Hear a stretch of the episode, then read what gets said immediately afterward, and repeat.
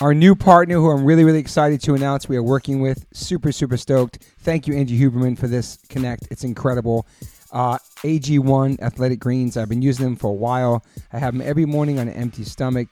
Basically, take one scoop and you put it into a cup or glass or mug of eight ounces of cold water. And this is all your greens for the day. You're absorbing 75 high quality vitamins, minerals, whole food source superfoods, probiotics, and adaptogens.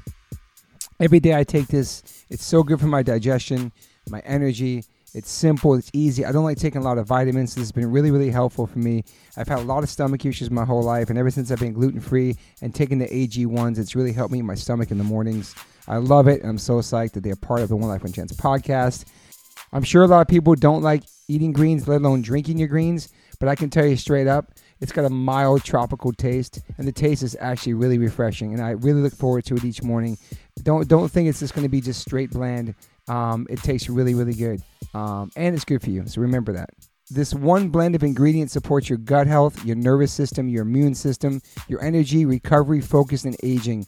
It's incredible. Just one scoop, especially for musicians who are vegans or just musicians in general who want to get those daily greens. You can get the packets. It's incredible. I just gave some to my friend Derrick from Sepultura. He traveled the whole entire world this summer, and he had he had those every single day. He said it saved him. I bring AG1s with me when I travel. It helps me stay healthy you know the deal. If you're on tour and you are uh, a picky eater, but you need to have your greens, sometimes catering doesn't have greens. Sometimes you miss the catering. Sometimes you miss the backstage food. Sometimes it's too late after the show to go get food that you like. So if you just have a, a scoop of uh, AG1s in your hotel room before you go to bed, or you're in the hotel room at night and you're starving, you want something healthy, boom, life changer. Right now, it's time to reclaim your health and arm your immune system with some convenient daily nutrition. That's all you need one scoop in a cup every day. That's it. No need for a million different pills and supplements to look out for your health. This is it. I'm super psyched. And to make it easy, Athletic Greens is going to give you a free one year supply of immune supporting vitamin D and five free travel packs with your first purchase all you have to do is visit athleticgreens.com slash OLLC. Again, that's athleticgreens.com slash OLLC to take ownership over your health and pick up the ultimate daily nutritional insurance. This is incredible. I love it. It's just basic greens. For me personally, this has changed my life tremendously. I'm not a junk food vegan. I don't eat a lot of fake meats, so I'm strictly, strictly greens. And this has been a wonderful, wonderful new addition to my life. So once again, visit athleticgreens.com slash OLLC and get one free year supply of immune supporting vitamin D and five free travel packs with your first purchase. Athleticgreens.com slash OLOC. Yo, yo, Liquid Death, thank you so much for hydrating all my guests, taking care of me and my family and my friends. Love your water, love your brand, love what you stand for, love what you give back to the community. If you want to learn more about Liquid Death and how it started, listen to episode 115 with the co founder, owner, and creator of Liquid Death, Mike Cessario. Just a punk rock skateboarding kid from Delaware with a dream. It's an incredible story, incredible journey. So if you go liquiddeath.com slash Toby, you get free shipping on any items you order from liquiddeath.com. And if you want to get water, Liquid Death water, go to amazon.com. But for merchandise and other things that's not water, go to liquiddeath.com slash Toby and get free shipping. Thank you so much, Liquid Death. Death to plastic, murder your thirst, stay hydrated. You know H2O saves lives. You he has like a fucking museum there, and he Yeah. shows you everything. Yeah, he I gotta understands. take you. It's like worth flying there. Oh, it's worth flying there. Like Yeah, he'll, he'll like it's worth open up a. flying dra- there. I'm recording. Fuck it. You open Yeah. up a drawer and it's like here, here, Toby, check this out. It's the lyrics to Straight Edge on the first piece of Yep. pa- like original lyrics in a drawer. Yeah. Here's the original drawing of the black sheep. Boom. You know, Yeah. and then like he He, had drew, like he drew that black sheep. uh, this girl Cynthia drew it. Yeah. Cynthia knows that. Connolly. Cynthia Connolly. She's a photographer. She's dope. And dope? then- yeah, she's Yeah. dope, dope. She has she has that book banned in DC. Yeah, yeah, man. yeah, Yeah, banned yeah. in DC. Mhm. That's her. And that's And, the book. That's the person that drew the fucking. Yeah. yeah. Yeah. That she is drew the dope. Black sheep. That's dope, right? yeah, Fuck, she's cool people. I when I went out there, I hit him up because I was gonna go do stand up out there. I was playing the, Oh, the- Arlington Draft House, which is now closed. It's, Yeah, uh, yeah. It's uh, or the DC Draft House, the DC Draft House, which is Closer now the better, closed. yeah. And then, so I was like, damn, I gotta get out there and see Ian, or at least go to the Dischord house and like, you know, take a photo there Yeah. or whatever, you know. And then I was talking to this dude named George Chen who does comedy. on the east side, and like the alt scene and all that. And I mm-hmm. said, "Yo, do you like?" He used to work at Alternative Tentacles. Oh shit, nice. And then he he's a Bay Area dude, and he told me he goes, "Oh, I got Ian's email. I'll give it to you." And then I said, "All right, cool." And then I wrote Ian an email, and you know what's crazy is I I had two flyers made, and one was the out of step flyer that say Chris Estrada in the minor threat font, Sick. and then the black sheep had my face on it, and then and then I had another one the Bad Brains one, right? And I had the Bad Brains Yeah. one with uh from the Roar cassette, getting the Wow. lightning s- Yeah, strike yeah. on the uh, Capitol, Uh-huh. and then it's a lightning strike on my head, and then the Bad Brains logo, but it says Chris Estrada, and I sent him that, and I said, man, I love DC, I love you know, I love Dischord, I love DC. I man, I was like, cause you know, I was like, I'm wearing a Dischord shirt to DC. I'm You wearing my fanboyed, you yeah, got- I yeah, fanboyed yeah. out. You Yeah, know. All good, though. Yeah, and I just said, I just want to tell you how much Fugazi means to me. Uh-huh. Like Fugazi means the world to me. And then I said, if you would all like in to, the email. all in the email. I That love man, You I'll show you shot guys. You let, shot. it, you Yeah. let it all out. Yeah, I, I shot my shot. I Why was not? just like, Why not? Yeah. Also expecting that he's busy and I would probably hear two months later. Nah, bro. Yeah. And then I sent it out and then like I was doing Friday, Saturday there, and then he hits me up on like a Wednesday or yeah, like Wednesday, and he goes, "I can't make it to your shows because I invited him to one of the Yeah. shows," and then uh, told him I do stand up, and you guys know the Todd Barry Fugazi Yeah, yeah. joke. Nuh-uh. Do you know the Todd Barry Fugazi No, joke? let's go, man. Oh, dog. So Todd Barry is this comedian from New York, and he used to he he's from Florida, but he started he's a he's a New York comic. Yeah. And he used to play in a in a hardcore band. Yeah. He used to play like in an '80s like hardcore band, kind of Okay. like on some circle jerks type shit. Okay. And um, he has this great joke about Fugazi where he says, and you know, making jokes about punk to a punk audi- to a non-punk audience sometimes hard because you there's a lot of context. Yeah. But he said it up properly, and I'm gonna butcher it. But he says, "Yo," he goes, "I recently watched this documentary on this punk band Fugazi," and he goes, "And they're very punk. They only charge ten dollars for their shows, which is great. But you know, the drummer has to be like." Hey guys, do you think we could charge maybe 15? I don't want to live with my mom till I'm 40. and it's five dollar shows too. That is $5. Yeah, Yeah, yeah. yeah. That's Wow. That's Shout out to. Todd Barry. Sh- Shout out, because he makes that joke work for a non-punk audience. Yeah, yeah, yeah. You know, Yeah. Uh-huh. which is if you're in the yeah, clubs, yeah. He made it universal. It does work. It does work. it does work. You get it. You Yeah. don't even know? need to know Fugazi. You just he, just set he it ex- up. he explained the context The of context it. of he it. explained the context so like briefly, Yeah. so like just like sharp, and you're mm-hmm. like, Yeah. you get it. But anyway, sent this fool an email, and then I was like, yo, who knows if we're gonna hear? I'm gonna hear back. Hits me up, can't make it to the shows, but he said, come to the Dischord house. I'll give you a tour. And then I said, oh shit. So then I flew in Thursday, and then I hit that fool up like I think saw him Saturday maybe. I'm forgetting the days, but I took a lift out there, and then it was so surreal. It's surreal, dude. Yeah, You pull up to surreal. that gate and shit. Yeah, pull up to the right there in Arlington because it's only 15 minutes from 10 minutes, 15 minutes from like DC. like DC Yeah. DC we're, we're gonna go there next year. Okay, Yeah. bro. Tim. I'm getting chills just like Dog, you. I'm getting Sorry. chills retelling the So go story. ahead. So then we get there, and then I get out, and he's just standing there, and he goes, "Hey, what's up, man? How you doing?" And I was like, "Oh shit, hey, Ian, like, damn."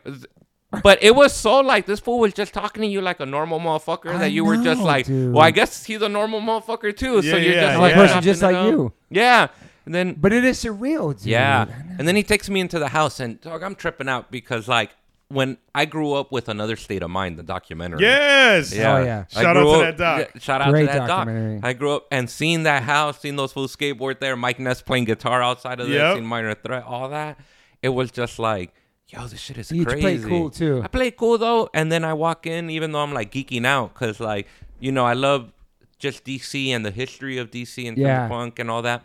But really, like I love Fugazi, man. I Mm-hmm. love Fugazi. They mean so much to me. Yeah. You know, and then so I'm getting in there, and then this fool shows me around, and he goes, "You want to see the basement? Let me give you a tour." We go down to the basement, and then I was like, "Yo, this is crazy." And he was like, "Yeah, everybody would practice here, and the basement's a trip too because it's super low. So those fools actually sat down to practice. You can't really stand. Oh, up- really? You can't. No, you Nah. have to bend over. Yeah. But he's like, put your head in here. You can hear the acoustics in here. I'll Yep. you- Yeah. Yeah, well, and you just hear that shit, and you see people's writings. Like he was like, "Yeah, so many people practice here and whatnot." And then And it's was just so nonchalant about it. And I know for him, like he just says, this is something me and my friends did at this one time in our lives. Yeah. But that was small period of minor threat, which wasn't that long, had such a big impact. You know what I'm saying? Yeah. Like Yeah. there might be amps down there from Fugazi, I think, in minor Yeah. threat. He Yep. opens up a drawer, he gives you like a, a void circle piece of paper from the prints on the album. Do you know what I'm saying? He has drawers Yeah. full of that. Yes. And then he started then we went up and we saw like just the kitchen, like all this crazy shit. Then we went up to the art room and then the art room, dog, this fool still has all the like clippings on how they used to Xerox everything. Yeah, yeah, yeah. So and this fool he I like explained that I grew up in LA and I'm from LA and all this shit. And so this fool was like, "Oh, you're from LA? Let me show you some cool LA shit." This fool showed me all his original Slash magazines. Slash magazine was the LA punk yeah, scene. yeah. Yeah. Fool showed me all his original Slash magazines, and I was like, "Yo, this is crazy." Show me some like germ shit, some like all that shit, and I was like, I was bugging out, dog. I was like, this fool showed me like, it, and I love '90s Dischord stuff. Like, I love Nation of Ulysses, like Yeah, all yeah, yeah. that stuff, Circus Lupus, all that, and Yeah. then he shows me all this like. Just a bunch of different stuff throughout the ages of how they are, how he archives his art. Yeah. and Everything's everything. organized too, Everything's man. really organized, and it's like it feels homely, but everything's organized. It doesn't. There's nothing sterile or cold about it. And Yeah. then did that. Walked a few more around. We just chopped it up, and then we went to his real like archive room where he archives all the letters. And then this fool started showing me all these letters.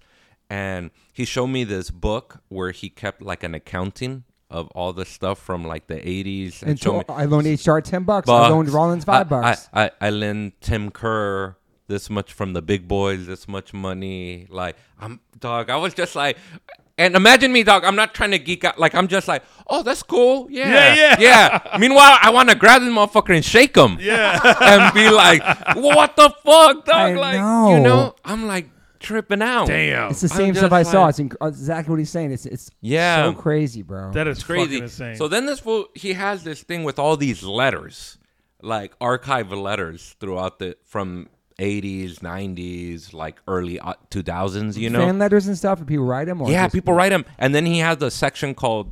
Damn, I don't want to put this full secret out there, but this fool had a section called notables, notable letters, and then he showed me because he, I told them that I was working on something with Fred Armisen because he's the executive Yeah. producer of the show, and he said, "Let me show you a letter." It was a letter from Fred Armisen, who who used to be in this band called Trenchmouth, Mm-hmm. Yep. the Chicago like post-hardcore band, and he said it was Fred saying, "Hey, I'm coming to town."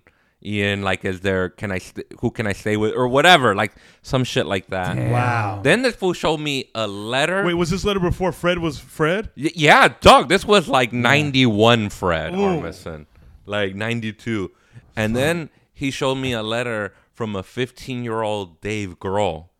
Oh yeah, Dave talks about he sent him a letter. Sent him. A, I saw that letter, dog. What? Dave talks saw about that that letter. letter. I'm sure Yo, because he was in Virginia, right? Yeah, he was in close- Virginia. Yeah. And then the letter was like, "Hey, hey, Ian, I'm looking to play in a hardcore band. Do you know anybody who's looking for a drummer? This and that." And I said, "Yo, is this the letter that led to Scream?" Scream. And he goes, "Yeah, I think so." Like he was like, "Probably." and I was like, "Man, Wow. fucking out." So then this fool was showing me all this stuff, and he was like, "That section or this other section over here, this is like letters I get from people who are in prison. Some pretty crazy letters, and just showing me all this stuff, showing me." So oh, he has it organized like that. Like oh, Yeah. this is Yeah. wow. yep. has he's a real archivist. He He's a real man. archivist. I think he's taken classes on archiving. I might be wrong, but I, I think I've heard could him see talk that. about that. Totally see that. Like, and he or he had someone help an a true archivist help him set all this stuff up, and I was like, yo, this is crazy. So then this fool says, uh, oh. You you really like Fugazi? I go, yeah, talking about Fugazi, what it means to me, what Fugazi means to me. He played me some unreleased like Fugazi stuff, and then some I told them I love dub music. Somehow that came out. Yeah. And then I was like, I love. And he goes, "Oh, I'll play you some Fugazi dub songs." And then like some just dub tracks that like Fugazi, like heavy ass bass, like Wow, just like dude. Fugazi like dub tracks. I was tripping. Then that fool was like, "Oh, he played me like a jokey rap song that like Fugazi did as a demo." with him rhyming. Yeah, I think guy was like rhyming, but not serious. I think it was Yeah. just like a thing like they were fucking around or something. Like He has everything. That's why. That's why they keep releasing like all these unreleased live shows of Fugazi. I bought the live shows. I was I was one at one live show. I went to Argument when they came Okay. out here in '99 or 2000, and I remember my cousin Luis, my real life cousin Luis, is full banger, this full of bangs and all this shit. I, like was banging hardcore at the time. It just made me laugh because to him it made no sense. Like all this shit. He goes, "What are you into this shit for?" You know that fool was listening to like gangster rap and Mexican music and all that Yeah. shit and oldies.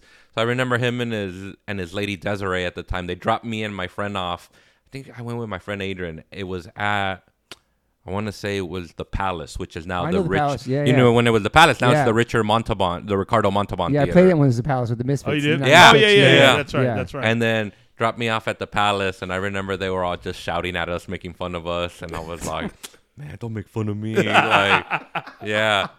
But um, Fuck. so then going there, and then so this I I have framed. I should have brought it just to show it to you guys. So this fool was man, just a nice motherfucker, dog. Best. So this fool he he kept like I brought up LA a few times and then he said, "You know, let me give you something." This fool had the stack of tickets like they're like this big, Yeah. small tickets, stack of tickets from 80 when Teen Idles came out here to play the Hong Kong Cafe.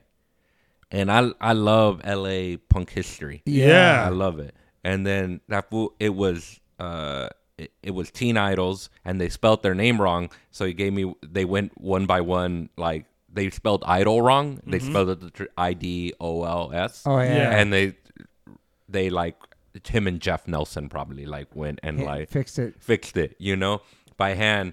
And it was at the Hong Kong, and they were playing with like this punk band, this like, you know, those killed by death comps, where all Maybe, those, yeah. yeah. there's all these like comps of like these punk bands that weren't that like were kind of shitty good that like released maybe a seven inch, and so this killed by death art like collects all those. They're like unreleased, like Yeah. unofficial releases or mm-hmm. whatever. And he played with like some band called Puke and Vomit from like Humble or something. Yeah. And like I was, yeah, it was crazy. And he gave it to me. He was like, "You can have it," and he because he has a little stack of them, and he goes, "Sometimes I give these out."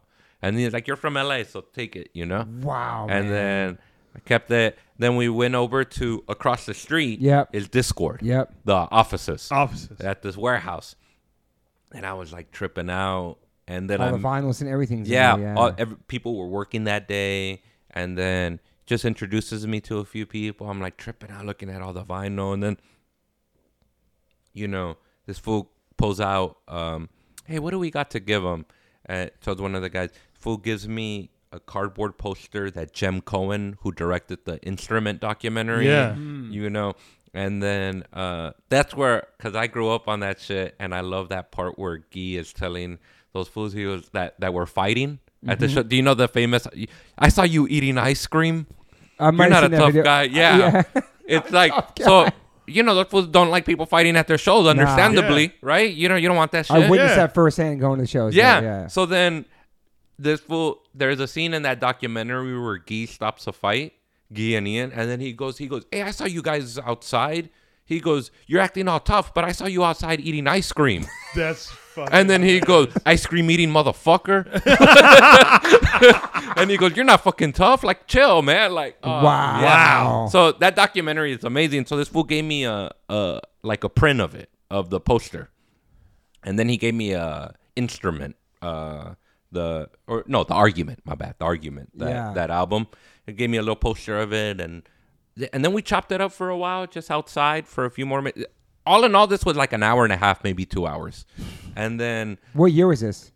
uh, 2019. 2019. Yeah, 2019. Okay, yeah. wow. 'Cause I remember you told me about it. That's when I was there too. It's the last time I went. That's when I did the podcast with Yeah, him. because Yeah. he, he saw that. You saw that I was going there. You said you I should reach out to him. Yeah, Yeah, I dude. was too terrified. No, Yeah. we'll go. We'll, I never we'll did go. it. We'll, I was we'll like, I was like too scared. I'll go And back out there. Uh, and then I so I went out and then we came out, chopped it up, and he was just telling me some stories about like I was telling him some of the bands I like. I mentioned the Minutemen, and he said D Boon coming out here with Mike Watt and George Hurley and all that shit. And I was like tripping, and we're just talking. He goes, "Yeah, you know, hopefully, you know, this is one of the last punk houses that's still surviving." It is, man. In you Gilman know? Street. and Gilman, Gilman, yeah, yeah, and yeah. of course Gilman. And then he told me this is one of the last ones, and you know I'm hoping that maybe somehow we can. once I'm gone, I'm trying to get everything in place. You know, just to if it's a sort of a kind of I'm trying to get it. I think he said he was trying to get it like A landmark. a landmark. Yes, exactly. Where you can Which where you can get a historical site. Should he be. goes so that way it can be preserved and people can go and check it out, like sort of a museum of sorts. So like he goes because it's as much about the city than it is about punk as well. Hundred percent, man. Yeah, That's beautiful. That is so. Be- I hope that happens dog. too, man. yeah. Just killed me. It was so dope to Yeah. be out there like That's that. That's a great man. story. Dude. just- What a story to start off the pod. I know. Yeah. That that's Chris Estrada, ladies and gentlemen, on the podcast talking about going to Dischord and hanging out with Ian MacKaye. Yeah. And we got Chappelle Lacey here to my right. Yeah. Welcome to the One Life One Chance podcast. Yeah. That's how we're gonna start it. Yeah. real, Fuck, real that's a quick, great and then, story. and then I went to go do my show, and I bombed for 45 minutes. but it didn't matter because your day was so awesome. I, g- I gave no fucks. I was just like, I don't give a fuck. Uh, yeah. Yeah, this is wow. I bombed for like probably 45 That minutes. is so and I fucking said, all right, funny. this on y'all as an audience. Yeah, This- yeah, yeah. because that's like a life changing, incredible That's so day, funny. bro. Yeah. So DC was a tough crowd that night. Yeah, DC was a tough Are you joke glad crowd Ian didn't night. go to that one? Yes, I'm glad that we didn't go to no shows. Dog, I was so happy. I Right? had better shows, but that I remember, like I think the first show after seeing him, I I, re- I like legit bombed. Yeah. Wow. You would have been so bummed if you had that amazing day with him and then he came to that property, yeah, right? he came Maybe out the to- universe was like, "Hey, let's humble you." Yeah, let's humble you. Yep, that was the universe telling me. Um, well, fuck, thank you for being here, yeah, man. thanks for having me. I met you when you were performing with Chappelle. I, I forgot when that was. yeah, Right? jam in the van. Yeah, it's Jam in the van. crazy because Yeah, uh, you and Derek had. Co- I think that's when you guys first First that's met. time when we first met. Yeah, you guys Yeah. first met. Yeah. Wow. Uh huh. Cra- How when was that? That 2020. that was 2020. Okay. Yeah, that was Yeah. 2020. We were doing shit during outdoor shows during Yeah, the yeah, we're pandemic. doing like yeah, because it was outdoor show yeah. uh, during the pandemic, and Yeah. uh, yeah, that was my first time meeting you and Derek. Yeah, crazy. Yeah, because y'all, yeah, because I, uh, you hit me up about, uh, Coming to see you. yeah, coming to see, and I was like, oh hell yeah, I was like, I actually have a show, blah blah blah. Yeah, And I then, took a uh, picture with you and yeah, he Derek. took, a- That's yeah, right, he took a that's picture with right. you and Derek. He knew exactly, he, he knew exactly who you guys were. When Yeah, he walked crazy in. how that is. But so, let's get into. it. I mean, you're born and raised in South Central, right? yeah. And so, uh, how does a kid like you, who I can tell by this fool, seems like there's got to be some similarities to your real life in that show as well. Yeah, yeah, And being a guy that gets into punk and hardcore. yeah. You know, I just grew up loving that shit. Grew up in Inglewood and South Central, and lived in Asdo and South Central, and punk shit just came into my life. Like, damn, I feel like probably it was that epitaph boom that had like a big, mm, Yeah, you know, had a Oh yeah. had a big effect on me. It was like I want to say '99. Union 13. Yeah, Yeah, Union but- 13, all that Woo! stuff. Mm-hmm. I think that's how I discovered a lot of people. That's how you know. To me, I was I was recently telling someone that I was listening to like you know KROQ was the big station out here, and then listening to stuff like Sonic Youth, Yeah. Nirvana, Nirvana, a lot of cool mm-hmm. alternative shit that I would listen to, and it felt like this is dope. Like this is different. I can tell this is different. This is rooted in something yeah, you know. And then I feel probably listening to Rodney on the ROQ. Like by the time like I was in eighth grade, I was like 13, listening to Rodney on the ROQ, and he would play like Adolescents and like Germs and mm. whatever like British shit was popping off at, that was modern, Yeah. like Blur or whatever, Oasis stuff mm-hmm. like that. And then I was kind of picking up on this shit, and my boy Rene, who was into this stuff through his brother, I think I ended up buying a Punk-O-Rama. Oh yeah. Yeah, I bought a Punk-O-Rama. It might have been, I think I bought volume two and volume three at the same time. And then that one was a dope compilation because it let, it let me on to everyone. It let me on to Yeah. like, you guys were on volume three. H2O That's had right. Everready on, Damn. on, yeah. on volume three. Yeah. But also Cramps were on it, Okay. Yeah. That's right. you know? So I was learning a bunch of different bu- shit. different styles, Yeah, yeah. like For the here- listeners, that's a punk rama. Epitaph would make these compilations with all the different artists on their roster. Yeah. And those things, the fact you even bring that up, because I always thought, what are these things for? Or like the sample free things they give at the Warp Tour. These things had impact, and that was the first time people may have. Yeah, heard for us. me. Yeah. oh, I love the compilation shit. Yeah. Yeah. Yeah. that that's was how- like that was like a big yeah, Yeah. compilation shit. That's how I discovered, yeah, all types of people. I mean, Yeah. I remember like Descendents were on the Coffee Mug was on there, Mm-hmm. like you know, uh, they had a TSOL, the Cramps, Mm-hmm. um, all kinds of shit, like different types of shit. And I was like, damn, this is dope. And just from there, trying to figure out shit, you know. Where I grew up, it was mostly like it, it's a black and Latino neighborhood, and not a lot of people fuck with punk. And mostly what people were fucking with is like rap music, you know. Yeah. Like it was a lot of rap music. It was right. I was coming up like post like the Tupac and Biggie thing. Yeah. Mm. and you know I was coming post that.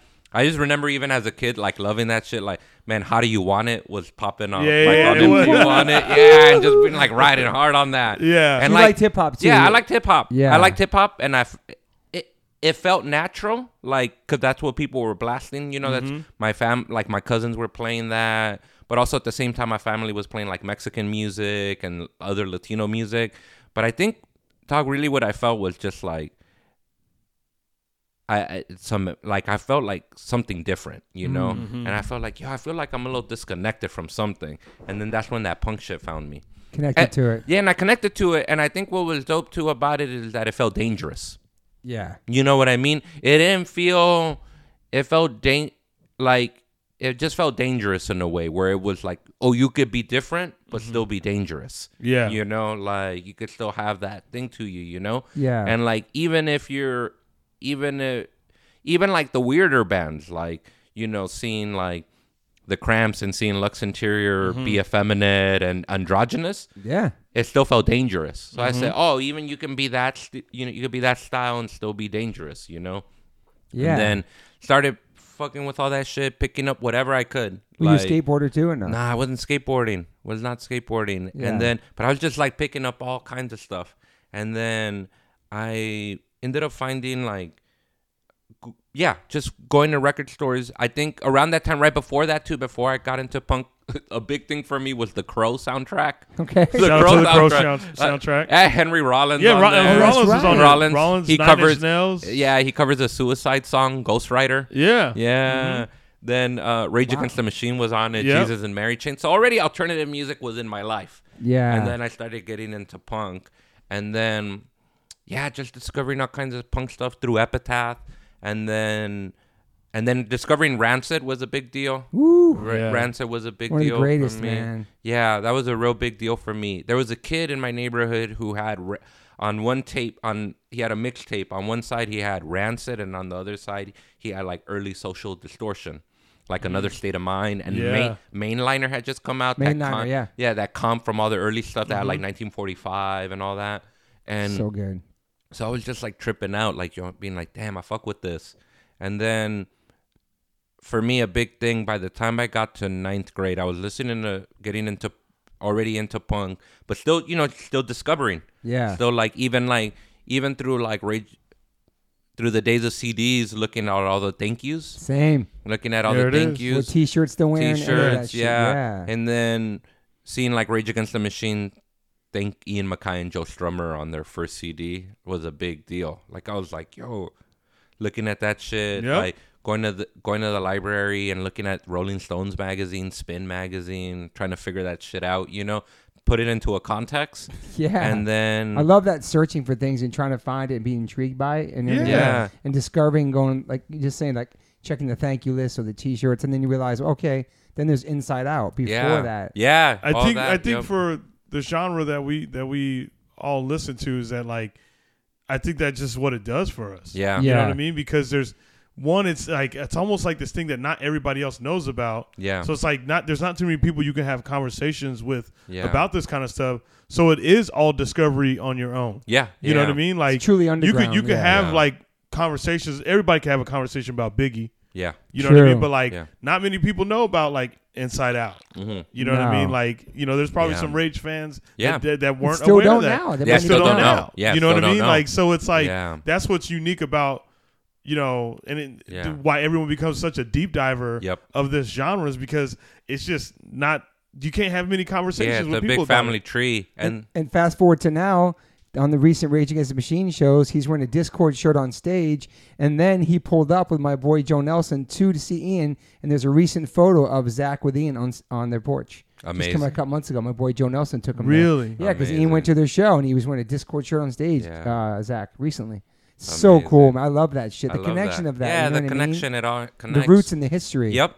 And then through that, I was finding all that shit. And then I think a big deal. There was this. We were all getting into rock music. It was a small crew of us. Were you going to concerts yet? Or yeah, shows? going to shows. Okay. Yeah. Yeah. I, I think my first show, first punk show, might have been NOFX at the Palace. Sick. Yeah, might have been NOFX. I think, or it- either that or it was the Vandals Okay. for, and maybe this ones. was after like Eat Shit, Live Diarrhea or something like Yeah, that. yeah. I think it was after that or Sweating to the Oldies, some around that time, like 99, 2000. Then I came across there was this kid in my neighborhood named Eric, cool ass kid. I think he's I think he's no longer around anymore, unfortunately. But he was kind of like he was a gutter punk before he knew what a gutter punk was, you know. yeah. And one day this fool, dog, this fool has a tape with Clash songs on it Mm-hmm. in the ninth grade, and it changed me forever. Like it just went like Wow. I just heard like it was on one side, and it kind of had a whole the whole trajectory too. It had like it in, it starts with like Janie Jones and White Riot, and it ends with like you know this is Radio Clash or whatever. Yeah. So like Oh, San- this- so this was a tape that he had Sandinista- made? Yeah, Yeah, San- yeah, yeah. It ended with like the other side ended with like like Sandinista, and combat yeah. rock Mm-hmm. tracks. So you got a sense. I was like, what the fuck? Like Mm-hmm. it just blew my mind. And then there was just something about it that sounded so soulful to me and Yes. all that stuff. Like Clash, and then you know throughout that time I was discovering like going back in time to going you know discovering the Ramones, which I to this day love. Same. Discovering the Sex Pistols, which Mm-hmm. I love, and then getting into weird shit like PIL. You Oh, know, yeah, yeah, really getting into PIL at Mm-hmm. that time and all this kind of weird shit, and then.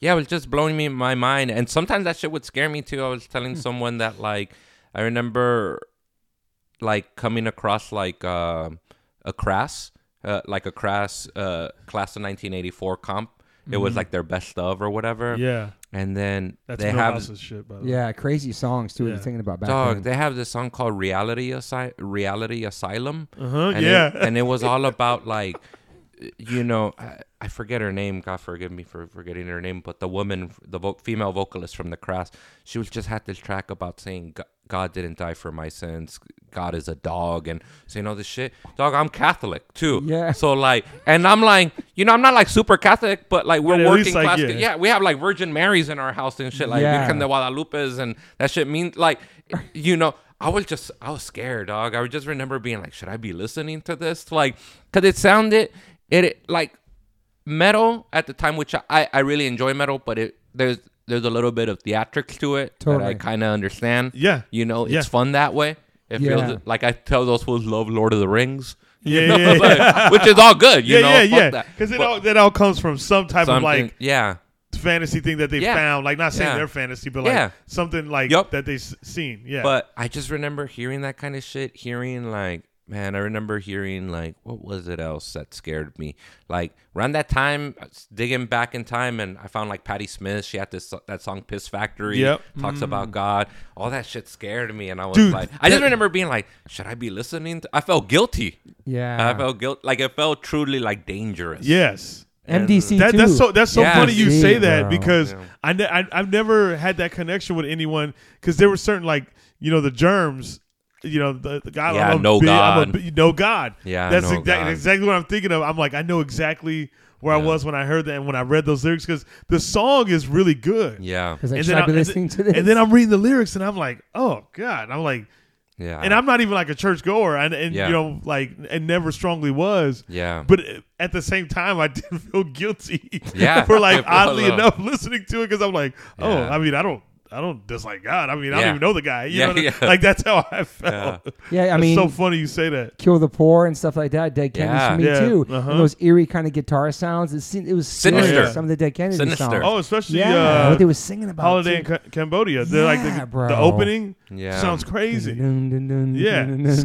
Yeah. Nazi punk spark, just all their songs. Yeah. they were so ahead of the time though. What they were singing about Dead yeah. Kennedys, Oh, dude. ahead of it. We Way learned ahead so of it. much Yeah. from them. But yeah, Way some of ahead their of it. songs was scary. Yeah. What But about then- Bad Religion too, bro? That's Oh, a- bad religion, dog. I used to say one time I did a show at a at like a punk and drunken public uh, NOFX thing. Yeah. I, did- I did stand up set there, and it was like pointless to do stand up, so I you just had to riff. Okay. because like nobody's gonna listen to your set, Yeah. you know. So I, and we were playing in between. We were doing stand up in between bands. So I just started ripping. Like this Latino dude passed by with a Bad Religion shirt, and I say, I know you can't wear that around your abuelita. And then, and then he just started cracking up. So I just started riffing about like, you know, I had to hide my Bad Religion shirts from my gra- my Mexican grandmother. And then, like, That was such an embrace, of, like intense logo for back then too. yeah, Yeah. Like, super shocking. Yeah. I remember seeing that. But then at the same time, what was really interesting was just discovering other things that felt like as dangerous but positive, Mm. like straight edge. Even though I wasn't straight edge, it felt like I just theoretically I understood it. I just Okay. thought that's dope, man. Like even when I was being an idiot and getting drunk, I could still respect it. Oh, yeah, I and like I, that. That's I was like, yeah, that's fucking cool. And I just remember sometimes like I was never, I- and it's never straight edge, but I just remember sometimes being like, you know what? Nah, not to. I don't want to get fucked up today. I want to be in control of myself, control my Yeah. body, or Yeah. or just even even to this day when it comes to straight edge stuff, I still I use it to help me with other things. It, with like eating and drinking. Like sometimes I'll I'll be like and like I won't want to drink a s- like I love soda, and I go don't drink soda. That shit just destroys your body. Yeah. You know they want they want you to do that. Yeah. Yeah. Yeah. They you know they want you to drink soda so Uh-huh. it destroys your body and you're addicted to it. So now I make an enemy in my head that I can fight, and that Interesting. that helps Yeah. me. That helps me. You know. What's or your even- soda of choice? uh dog, Mexican sodas like a Coca Cola. I, Those are I would so fool good, myself though. into thinking I like oh. It, they're healthier because it's cane sugar. It does taste better in the bottle. I love Yeah, it too, man. It's yeah. so good. But I know what you're saying. Wow. Yeah, but you know, sometimes uh, like that's what straight edge taught me. Even though I was never straight edge myself, but it just taught me like it's okay to sometimes have that discipline in your life and to look at these some of these corporations that are selling you soda and snacks a little more critically. You Yeah. know? yeah. Like, yeah. yeah, Just So- really opening your eyes to it. yeah, and you know, Not in an aggr- and not in an aggressive way, Yeah, but I- it's just like Yeah, and sometimes look, I I drink soda and I eat junk food, but then sometimes I when I know that I'm eating too much of it, I have to tell myself you're becoming a victim to this stuff. mm-hmm. You know, Mm. Yeah. Like, and that's the kind of shit I think. Even though I wasn't straight edge, I learned from straight edge, like Yeah. kind of discipline that I always really respected. That Where you like. put in your body and. Yeah, what yourself. straight edge kids, people, uh, straight edge people were doing, and I really respected the shit out of that. So at the same time, discovering all this like sinister, like shit that felt evil, discovering all this shit that felt, you know, counterculture, but was framed in some form of positivity, like you know, bad brains, but also like You like seven seconds? seven seconds, like thinking about all that stuff. Yeah. But also you guys, you Thank know, you, hearing you guys talk about brotherhood and all that stuff, Mm-hmm. and then finding out about like stuff that they were calling like Posicore and stuff like Yeah. that. Finding Yeah. about like Lifetime and like Yeah, um, man. what's uh homies from Philly? Are they from Philly? Kid Dynamite? Kid Dynamite. Finding about Kid Dynamite, Painted Black, all that Painted stuff. Black. Yeah, That's And- so cool. There's so many different versions of that come from taking Yeah. it back to the Sex Pistols and Yeah. Clash all the way up to it, like you were saying. yeah, Yeah. Posy, the aggressive, the violent, the scary. yeah. Well, that I mean, you you say I mean you say it a lot, like you know, like you didn't hate your parents, like you loved your you loved your family and all that stuff. Didn't know what But- anarchy in the UK was. Yeah, yeah, didn't know. Yeah. it. Or Yeah, the Bollocks. yeah. So you love you love the you know Kevin Seconds and Seven Seconds like yeah. was your was your thing that you know Father figure. Yeah. For sure. You know what I mean? What did your parents think about the music you were getting into? You know, I mostly grew up with a single mom, so she was like, my mom was cool as fuck. It trips me out, man. My mom, she makes me laugh. So she, I think she always encouraged me because she didn't want me to fall into like a gang and all that shit. So whatever I was into, she would be like, let's get you into like when I was a kid. If she, because my older cousins were gang members and going to prison and stuff, we'd go visit them in prison. So she was real worried about that shit. Yeah. So she would go, "Oh, you're into drawing." She would go to like the local city council office. Hey, where where do you guys do you guys have extracurricular activities for kids? Find someone who could translate for her, or a- ask me to Wow. translate. That's because she- fucking cool. She don't speak English, so sh I'd go and take animation classes. She when I was into a- like comic books, she'd go, "Okay, let's take you to the comic book store or whatever, you know." And then, but once I started getting into punk, the only one time she tripped on my music is, and this was at the same time I was listening to punk, I was listening to hip hop. I was playing a Ghostface Killah, a G- Ghostface Killah album. Yeah, yeah. And it was like this intro was like motherfucker this, motherfucker that, and I was like, I was bumping it, I was bumping it, and my mom was like, hey. You, I don't mind you listening to what you just tell me in Spanish. I don't mind you listening to what you listen to, but you know, just turn it down if they're gonna say things like that. Yeah. You know. Oh, that's cool. Yeah, and she was real Cool. cool. She didn't say like take that shit off or anything. Yeah, you yeah. know, she was like just turn it down. Just like you know, because there might be people who are here that are my friends or you Yeah. know, shit like that. Did you feel pressure to join gangs and stuff like that, or? Nah, I mean, I thought when I was a kid, I thought that shit looked dope. I thought like, damn, that looks dope. That's And- the thing about it. You're right. The culture of it, it looks dope. Watching the movies in New York, watching the West It Coast, like yeah. looks. Yeah. It looks dope. Menace to You know I mean? Society, Like, all that. Yeah, all too. that shit. Blood in, blood American out. Me. Blood in, American blood out. Me. Yeah. Yeah. I, I tell people this sounds funny, but when I was a kid, I was like, damn, I hope I go to prison one day. I just said, I'm going to rise up above the ranks. Yeah. become a shot caller.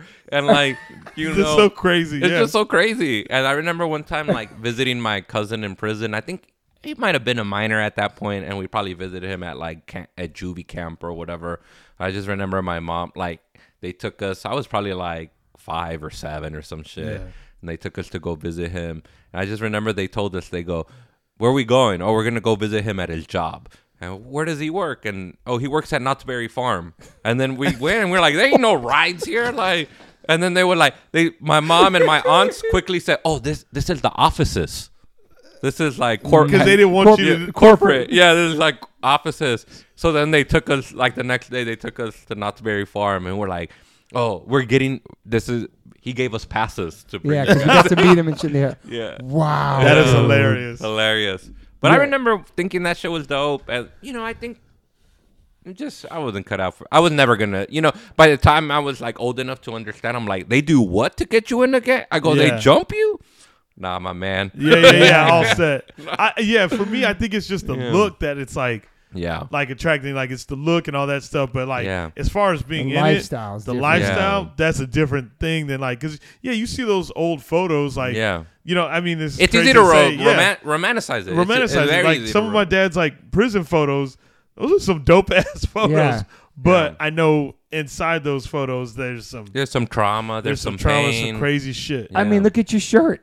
Yeah. It's Dre and Game Game. and Lowrider. Oh yeah, Yeah. yeah. Do you know that's, that's a hard look. Do you know what I'm saying? It's like, and growing up on the, in New York and seeing Menace to Society and American Me, Boys, all that stuff, I was like, holy shit, like this is some real. Then I moved out Yeah. here, and you know, a guy rolled up to me once. I was on a bicycle, gross. He's like, "Where you from, Holmes?" And I was all tatted up. I was like, "Yo, I'm from New York." This was like 2003 Yeah. by Yeah. Trader Joe's in the middle of the day, and I was like, "Holy shit, this is real out Yeah, here." I was yeah. like, "I'm just, a, I'm just like a punk dude, like on my Yeah. bicycle."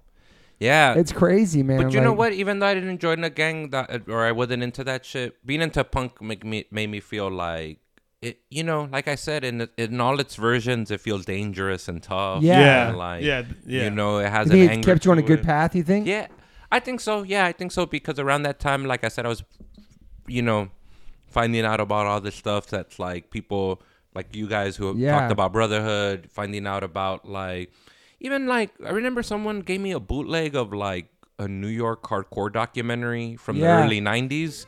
He's actually in yeah, there yeah, yeah, like- yeah, that Yeah. one. yeah, yeah, Yeah, Yeah. and then you hear that these fools were Hare Krishnas, and Yeah. you know, like I knew that about Cro-Mags, but like I didn't know about the rest of the scene that way. Shelter and all that Yeah. Yeah. But also to me, you know what's so crazy for me is being from the West Coast, like, and growing up around gangs. I also, to, in my mind, like, it felt dangerous too, because knowing that, like, New York hardcore, like, hearing those crazy, like, Harley Flanagan stories, Yeah. those crazy ass other Yeah. stories, like, so you funny. also understood, like, those motherfuckers are real out there too, you Yeah. know? They just got their different vibe out there. Even the suicidals out here. Yeah, Suicide Tendencies. Yeah, Suicidal. suicidal. Yeah, it- they had old like LA Death Squad was out here in the eighties. You guys ever read that book um uh Disco's Out, Murders In?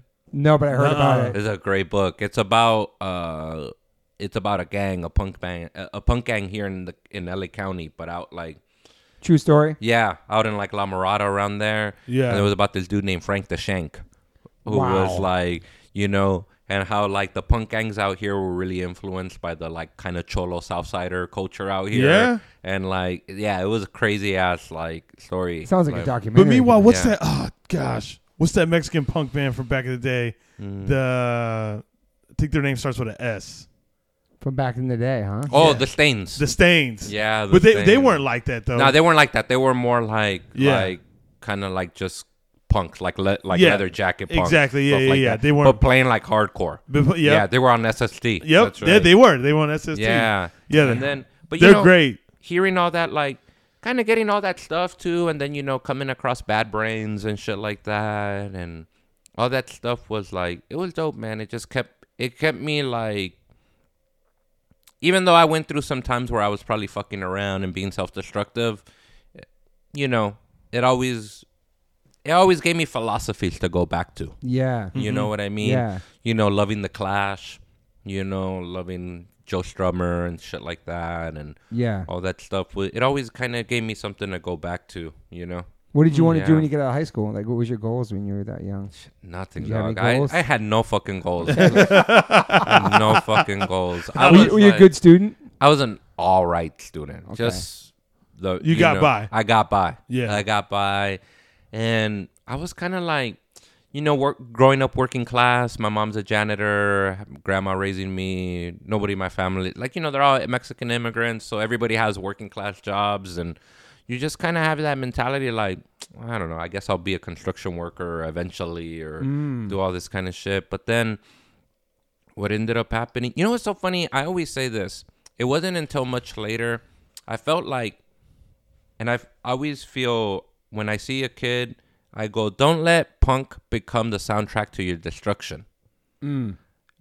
because that by the time i let because so, what ends up happening is sometimes you can get so into it that you could vicariously live through other people Good point. you know, sometimes you can go. You, you can look at people and go, well, they did that, and that's cool. And then they it becomes what it never was meant to be, which is now they're on they're they're higher than you and they're on a pedestal and they're rock stars. Yeah. Like a Like- Sid Vicious. Yeah, or Mm. or anybody, like even like you know anybody, like Yeah, yeah. Mike Watt, or Oh, looking God, at yeah, yeah. Toby and being like, well, loving H2O and letting it become a soundtrack to your life or an escape. Mm. And then suddenly now Toby's on this pedestal where he's a rock star, where Yeah. he's like, you know, and and it's like, no, no, no, no. Where I'm Tho- perfect when I'm not. yeah, when you're not, you're you're I'm good. human. You're human. Yes. You're Yeah. human, and you, you It's a great point. you're human, and and That happened with a bunch of uh, people that used to be straight edge that inspired me to be straight edge, and then they all fell off. But I still love what they held Yeah. me as a kid, but they're not like that no more. yeah, Maybe That's- they're put on pedestals. Yeah, I don't want to yeah, say yeah. names, No, but then I- I they're like totally up get here. that, And that's what hardcore punk's not about. Yeah, Yeah. it's not because like Great point. that's the that's the beauty of it when I think about it is that like that that's why I loved going to shows so much and and and listening to the music because the people that I was listening to were were in, within reach yeah, and all these people were like it, like I talked to some of these people after like a sh- after they just got done playing and they just be I mean I remember the first time I after the first time I saw GBH mm-hmm. and uh, I just want I'm like, hey, is it? it I asked her TM. I was like, hey, is it, is it possible to meet them? He's like, yeah, sure. And then I'm just sitting here yeah, backstage, 14 years old, talking to GBH. yeah, And it That's was the and it was like that's the and it was like it, yeah. but, but it was like so within reach. But I'm looking at GBH because I'm like they're British. I'm like oh they they live far away from here. Like all these things. And then talking to them made me realize I was just like wow th- this is dope. That yeah. I was like they're talking to me like it's just yeah I'm one of them. You know Yeah, and the thing is, sometimes you Mm. can let it become a soundtrack. You can have an unhappy life, and then you can.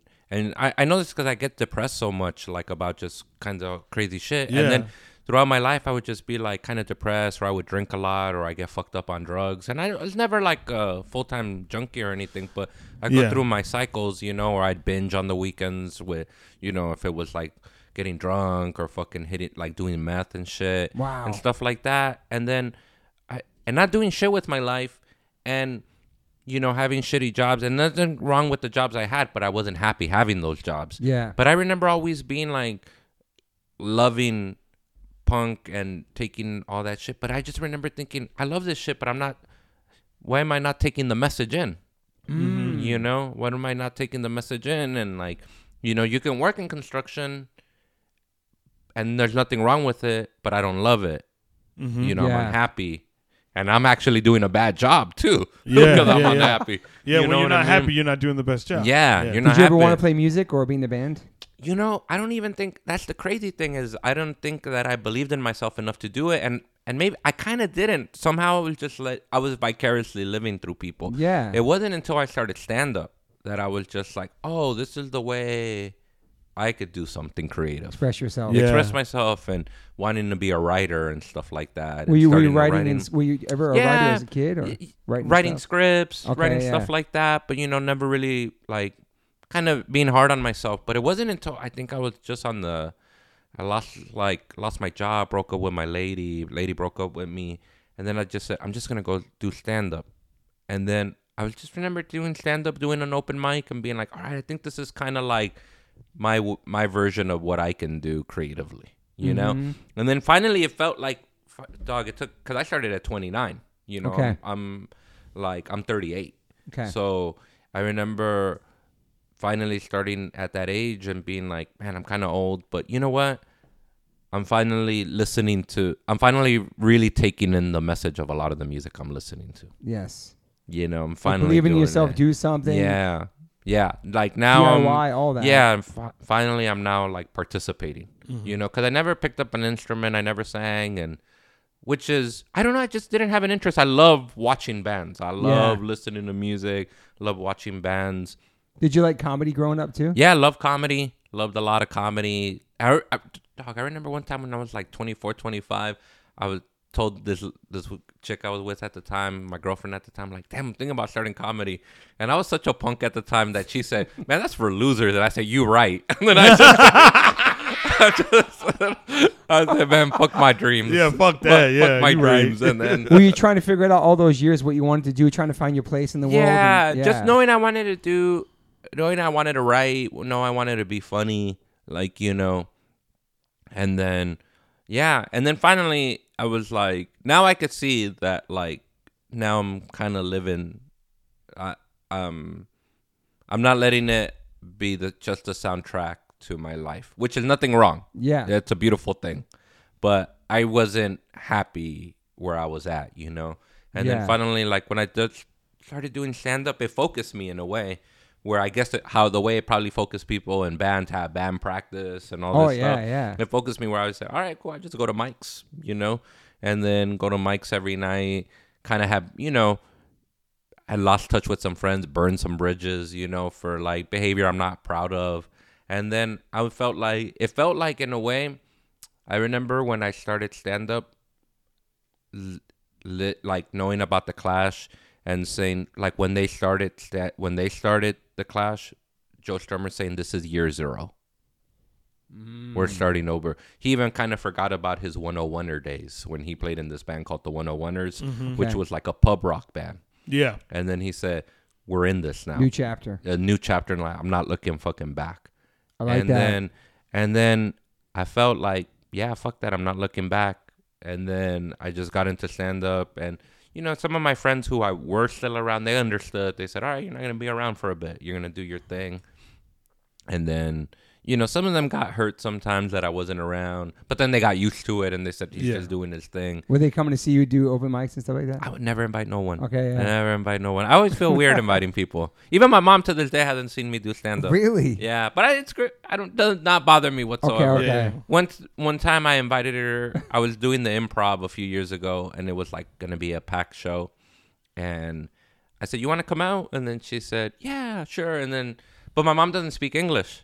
Uh, She knows a little English, like work Yeah. English, you know. And then she said, "At what time is it?" I go, "Oh, "It's at 9. And then she goes, "She and she was she just retired this year, but she goes, ah, I have to go to work at 5:30." She goes to work at 5:30, so I said, "Don't worry about it." Yeah. And then I think she's seen a clip of me. Somebody showed her like Uh-huh. uh, some me on YouTube or whatever. Yeah. Yeah. And then yeah, she fucks with it though. She was always very supportive. She was always like, Uh-huh. "How the how's how's that going?" I go, "Good, good." Yeah. Yeah. So, So you started really focusing on your craft and yeah, more open mics. And, yeah, and I felt like it was finally like I looked at it like year zero. Like I heard Strummer talk about Mm-hmm. the Clash, and then I thought, I guess this is my year zero. Like this is who I am now. Like I don't know, and I never I looked at it like incrementally. Like I didn't look at it like I'm gonna have a special one day, and I just said, all right, well, I guess I better learn how to have three minutes. Yeah. And then once I t- had three minutes that I liked, I said, I better learn how to have five. Yeah. I mm-hmm. better learn how to do 10. Yeah. And it was kind of incremental goals. And then, you know, that's, I feel that finally in my life, I started plugging in like kind of punk ethos into my life. You know? Yeah.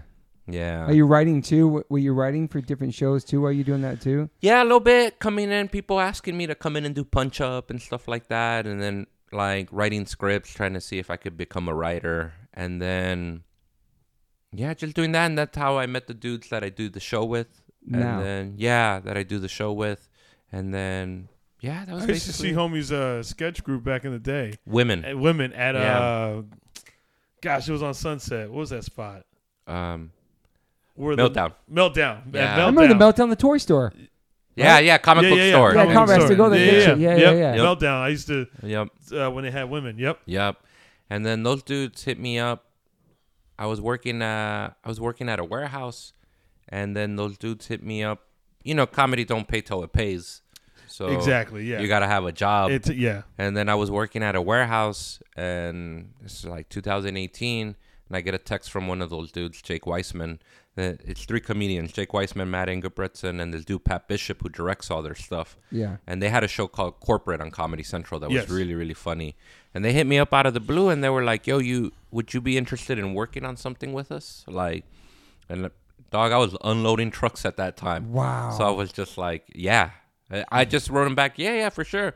And we set up a date to go meet. We met at Good Luck Bar over in off in off of like Sunset and Hillhurst, and they basically were like, "Yeah, we, we like sh- you know we have our own show, but we want to produce other people's shit. Like, would you be interested?" And I said, "Yeah." Kind of told them some ideas I had, and they were like, "Those are all right, but what about like something about your life and where you grew up, like in Inglewood and South Central and all that mm-hmm. stuff?" And then said, and I, I said, "All right, cool." They're like, "Think of something like your version of Atlanta, you know?" Love Atlanta, man. Yeah, I love Atlanta. it. And he goes, Your version of that, but think of something that has a little more harder jokes. Yeah. Like more jokes per page. Wait. Yeah. So wait, when we met at Clusterfest, you still had a job? Yep, I was still working at a warehouse. Oh, hell yeah, yeah. still Yeah, working yeah. at a warehouse. man. We we, Yeah. we met at this uh, Comedy Central festival, big festival. Yeah. What year would They that would- be? That was 2000 2019. 2019. And yeah. you know what's so Oh, funny? up next comedian, right? Is Yeah. Yep, Up next. Yep. Okay. Yeah, we were both on it. It's in my notes. What's I know What's what's funny about that is when they announced the the people that made that Clusterfest up next, I kept getting so many messages from people like, "Yo, you got to talk to Chris. He's all into punk and shit like that." Yeah. awesome. Swear to and God. I knew because I remember see, not knowing you, but like seeing you on Facebook or Instagram or Yeah, something. yeah. I think we had maybe followed each other, but I just said, "Oh, this fool must be," because I saw you at an HR shirt one time. Yeah, yeah, yeah, yeah. And, Yes, I saw yep. the Fugazi shirt. Yeah. Yep, yep. I and then when we met, we started talking about bad brains. And yeah, stuff. Yep. yeah. That's right. Crazy. So So- crazy. Yeah. But before that, you did that. Go, you did the Golden Toad uh, sketch comedy stuff. How to be broke, right? Yeah, stuff like that. Just li- things that friends would ask me to be in. Yeah. Yeah, Yeah. things that friends would ask me to be in. And then well then I started writing this, developing the show with these dudes, and that, and then that's what like got this ended up selling the show and getting it on and all that.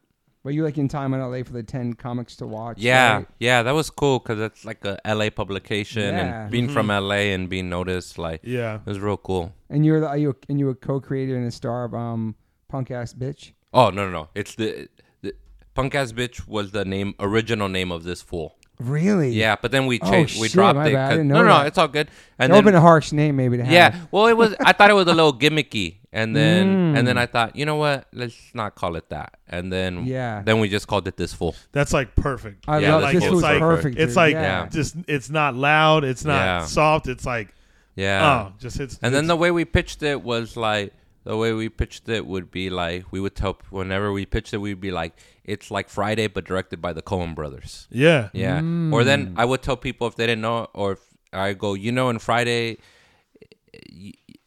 in the original Friday, the 1st Mm-hmm. with Chris Tucker, I go, you know, the Mexican dudes in the lowrider Yeah. that gave Smokey uh, The angel dust? Angel dust. this show, this show is about if it was if the movie was about those dudes. Yeah. yeah. and then people would get on board and stuff.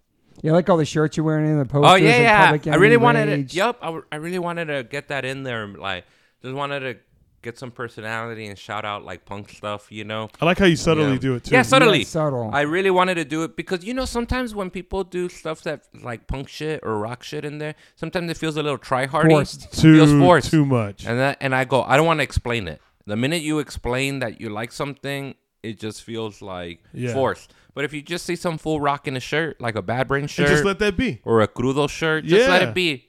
I- Nobody says to- nothing about it. They're Nobody cool with says it, nothing yeah. about it because they just know who you are. Shout out to Crudos, by the way. Yeah, all that stuff. Like You have to I- get signs sign off for those. to- yeah, I had to get sign Yeah. up stuff for that. Like, From the but I bands. just remember telling the costume designer, like, these are the bands I, these are some of the, giving her a list of bands, and then her picking out shirts, going to get shirts. She goes, "You like this?" I go, "Those are dope." And then Yeah. getting like a Bad Brains, a Crudo shirt, uh, or even getting music in there. Like we got a DOA song in there. Yeah. Yeah, called "Fucked Up Ronnie." Yeah. And yeah, yeah. then got that on there, and then They must have been so stoked because they're working on a DOA doc right now. yeah, they're working something. on a DOA day. It's the dude that did Salad Days, I think. Oh yeah. Oh, Yeah. is it? Yeah. Uh, uh, gosh, You know, homie's you name. know the kid. Yeah, I forget his name. Yeah, I know the kid since he was a young kid going to shows. Yeah. Yeah, His Scott. name is uh, yeah Scott. Scott Scott. something. Yeah, yeah. Scott something. I was Oh, gonna say that's because I can't Yeah, think of his yeah. name because his Yeah, name is Scott's doing the Days on documentary. That's right. Yeah, yeah. yeah.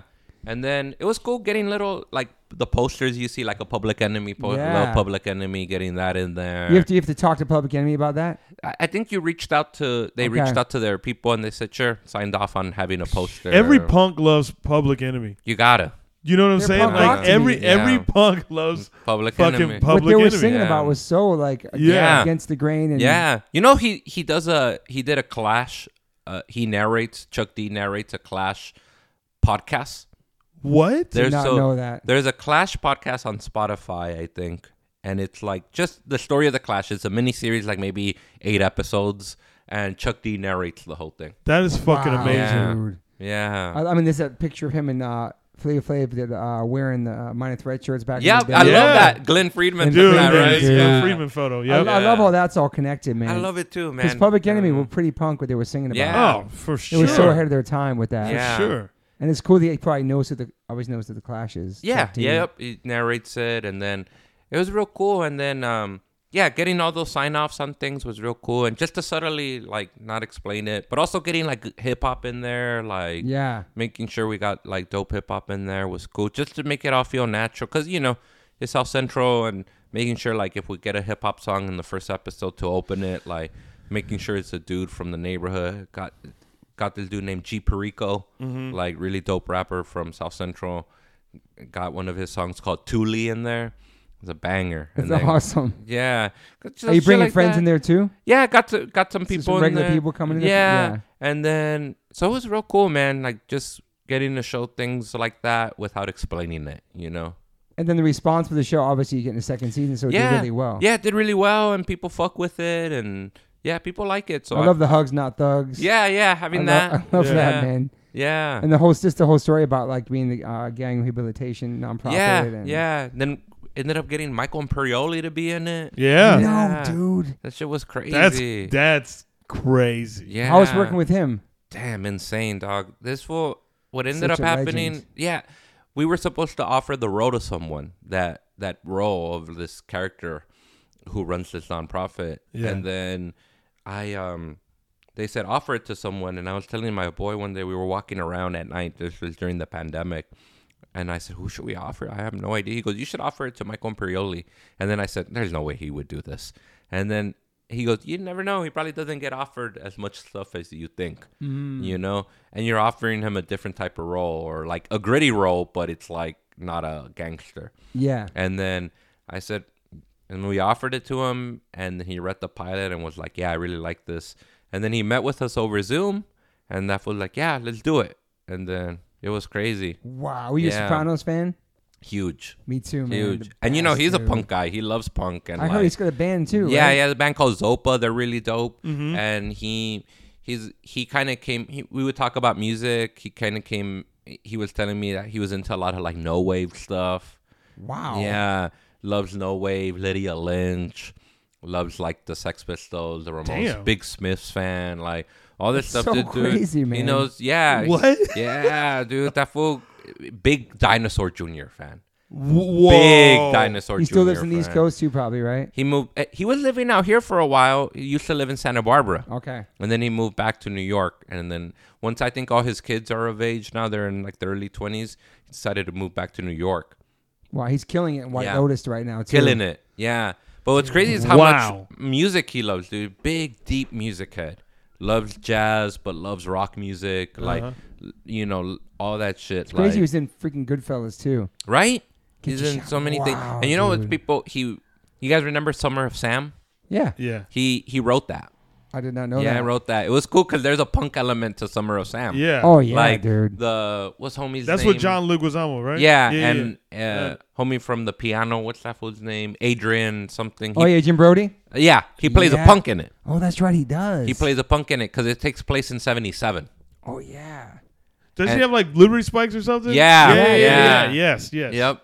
Wow, man. And he was just telling me like he loves all that stuff. He loves the New York Dolls, like Johnny Thunders. What? Yeah, fool. That fool. how old is he? He's all got to be like older than me, probably late fifties, probably, Yep. right? Yeah. He's like Yeah. 56, 57. Damn, he looks good too, man. Yeah. All he's, gray and shit. I did not. I mean, Yep. We would chop it up about music. He loves like literature. He loves Jack Kerouac, all that stuff. Mm-hmm. But he would chop it up about music. He was he told me about seeing the Ramones a few times um in like the 80s. Um knows is friends with Lydia Lunch who, you know, Teenage Jerks and all Mm-hmm. that like no no wave stuff and yeah, just like loves music, gets down on the guitar. His band's great. They're called Zopa Mm-hmm. and they're really dope and That's yeah, it's cool. He's playing shows and stuff. Still. yeah, play shows. So crazy. So, what kind of cre- creative control do you have over the? Did you have over the the first season compared to the second season? Is it different now since of the success, or because it's your baby? I feel like they give us a lot of control. I feel like this new season that we're writing, I, I like it even more than Okay. first season. Because first season you have to set up a lot of things, Yeah, and then second season you can just let them breathe and Yeah. let them be. yeah. And it's really cool trying to inject like cool punk shit in there again. still doing. Yeah, yeah, yeah. still doing it, making sure like already sending s- sending the costume designer like these are some bands. Try to get if you can This- get shirts for yeah. this season. Yeah, Season, trying to find little ways to put in like punk Easter eggs, like in I like that punk Easter eggs. yeah, Yeah. like there's this birthday episode where my character hates his birthday and his phone's blowing up with people saying happy birthday. And one of the birthdays, i- if you look closely, it says happy birthday, and the contact is Joe Strummer. Oh, we, we I, I, I saw another thing like that in the first season though. Somebody's name on something. Shit, what it was? Yeah. I remember I DM'd you about it. There was somebody's name on there that you Yeah. wouldn't know unless you're into punk. Maybe it was the Joe Strummer one. Yeah, Yeah, it might- maybe it was yeah. the Joe Strummer one.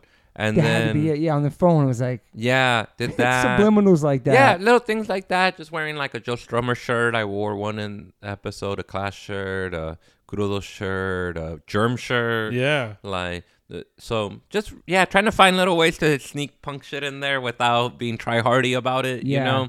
Well- Just because I know, like, I love when I see shit like that. So, Yeah. you know. When do you um? H- how do you know the show is a success? Like how soon into the series or episodes do you know that it's actually connecting and people loving it?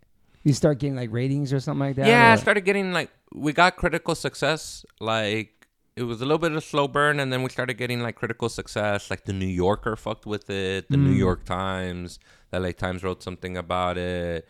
And then this like Vulture article came out that which was like this fool is what streaming comedy should be or whatever.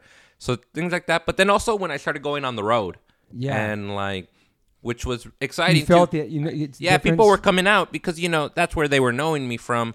So it was cool too because then I had it was really my goal to prove to them that I go, you're not seeing a dude. You're.